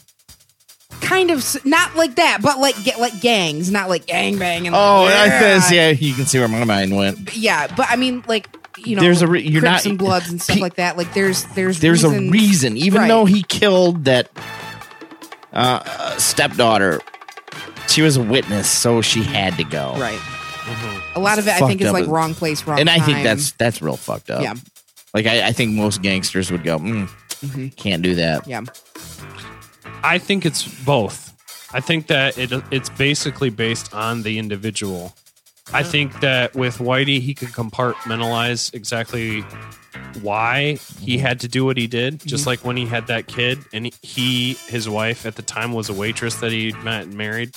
She was like, "Look, I just want you to go on the straight and narrow. I want you to do something else." And he's like, "There's nothing else I know, Mhm. and there's nothing else I can do." Yeah. And this Plus, is he's what I making have millions. Yeah, no kidding. Yeah, I mean, he had to use the lottery to make it look like he had his money. I think that with with the case of somebody like the Iceman, who we have yet, yet to cover, I think he was a serial killer. I think he got off, and I don't know if he shot loads in his pants when he did it, but I know that he did it so much, and that he took pleasure in it. That he became inventive in the ways that he mm-hmm. hit or killed people. I think Whitey again, I think it was a compar- compartmentalization of what his tasks as a crime leader were to do, and the only way that he knew to stay on top. And I think that's the way he was. Yeah. I think a lot of it was based in like work work killings versus pleasure killings. Yeah. Yeah. You know, his that was his job. That's what he did. That's what he had to do. And there's a reason that he's one of the most notorious mobsters is because he was good at what he did and he was able to compartmentalize it enough to be successful. Number two on the FBI's most wanted list, mm-hmm. and this was recent. I mean, he died last year. Yeah. Yeah. Well, rest in hell, buddy. That's been your verdict.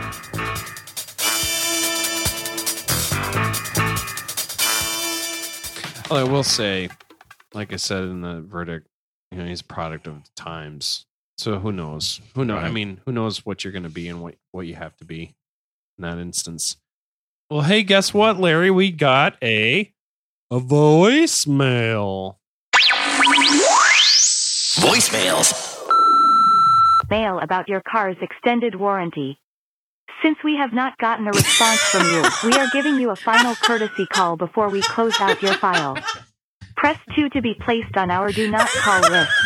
Or press 1 to speak to a warranty advisor about extending or reinstating your car's warranty. She sounds Once hot. again, press 1 now. Well, maybe I should start reviewing these. That was a great voicemail. Should hook her up with Rad Well, Dad. fuck. I know, man. I didn't even get a name or a number. Fucking sucks. That's bro. embarrassing. No, that was No, that was that was a great fucking voicemail. awesome. I, I've pissed a few times tonight. Oh. Just because Is that what I that had smell to, is? Just because I had to, but I don't. I don't as soon as I heard that, I all right. I'm gonna start reviewing these. I apologize. that, that uh, stays That- in. oh I'm yeah, sorry. that was perfect. All right. Well, hey, that's the episode. we we went long again. I think this was another one of our longer episodes. Yeah. and I apologize, but they, we we were it was love relatively it. brief. If we were to record these on, let's say, a, a morning show, Mm. I would have no problem going a- a- as long as we wanted. I understand. No, But- we, we all have to work. old. We got to work in a couple hours. My fucking back hurts, bro. You got to work in a few hours, so Yeah, fucking it head it down to the docks. I got to fucking scoot boot. Hey, bro, I've got to move women from one bridge to the other. Anyway, we hope you enjoyed the episode. Check us out, patreon.com slash beer city media podcast, which we always hype. We're at this point, we've got almost, you know, we're getting close to like 10 bonus episodes up there, Yeah. plus ringtones, other things, Ryan's Yep. drunk thing.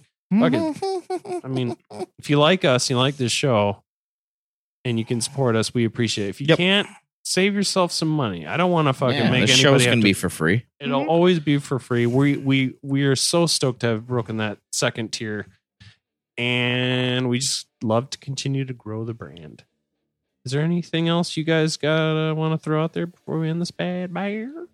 Congratulations on your diabetes. West Virginia. yep. Yep. Enjoy that. That's an inside joke, unless you just subscribe to Patreon. That's true. All right, we love you guys. We'll see you next week on another episode of Conspiracy Therapy. Have a good one. All them cops. Yeah, and I own them thugs. I own them judges and all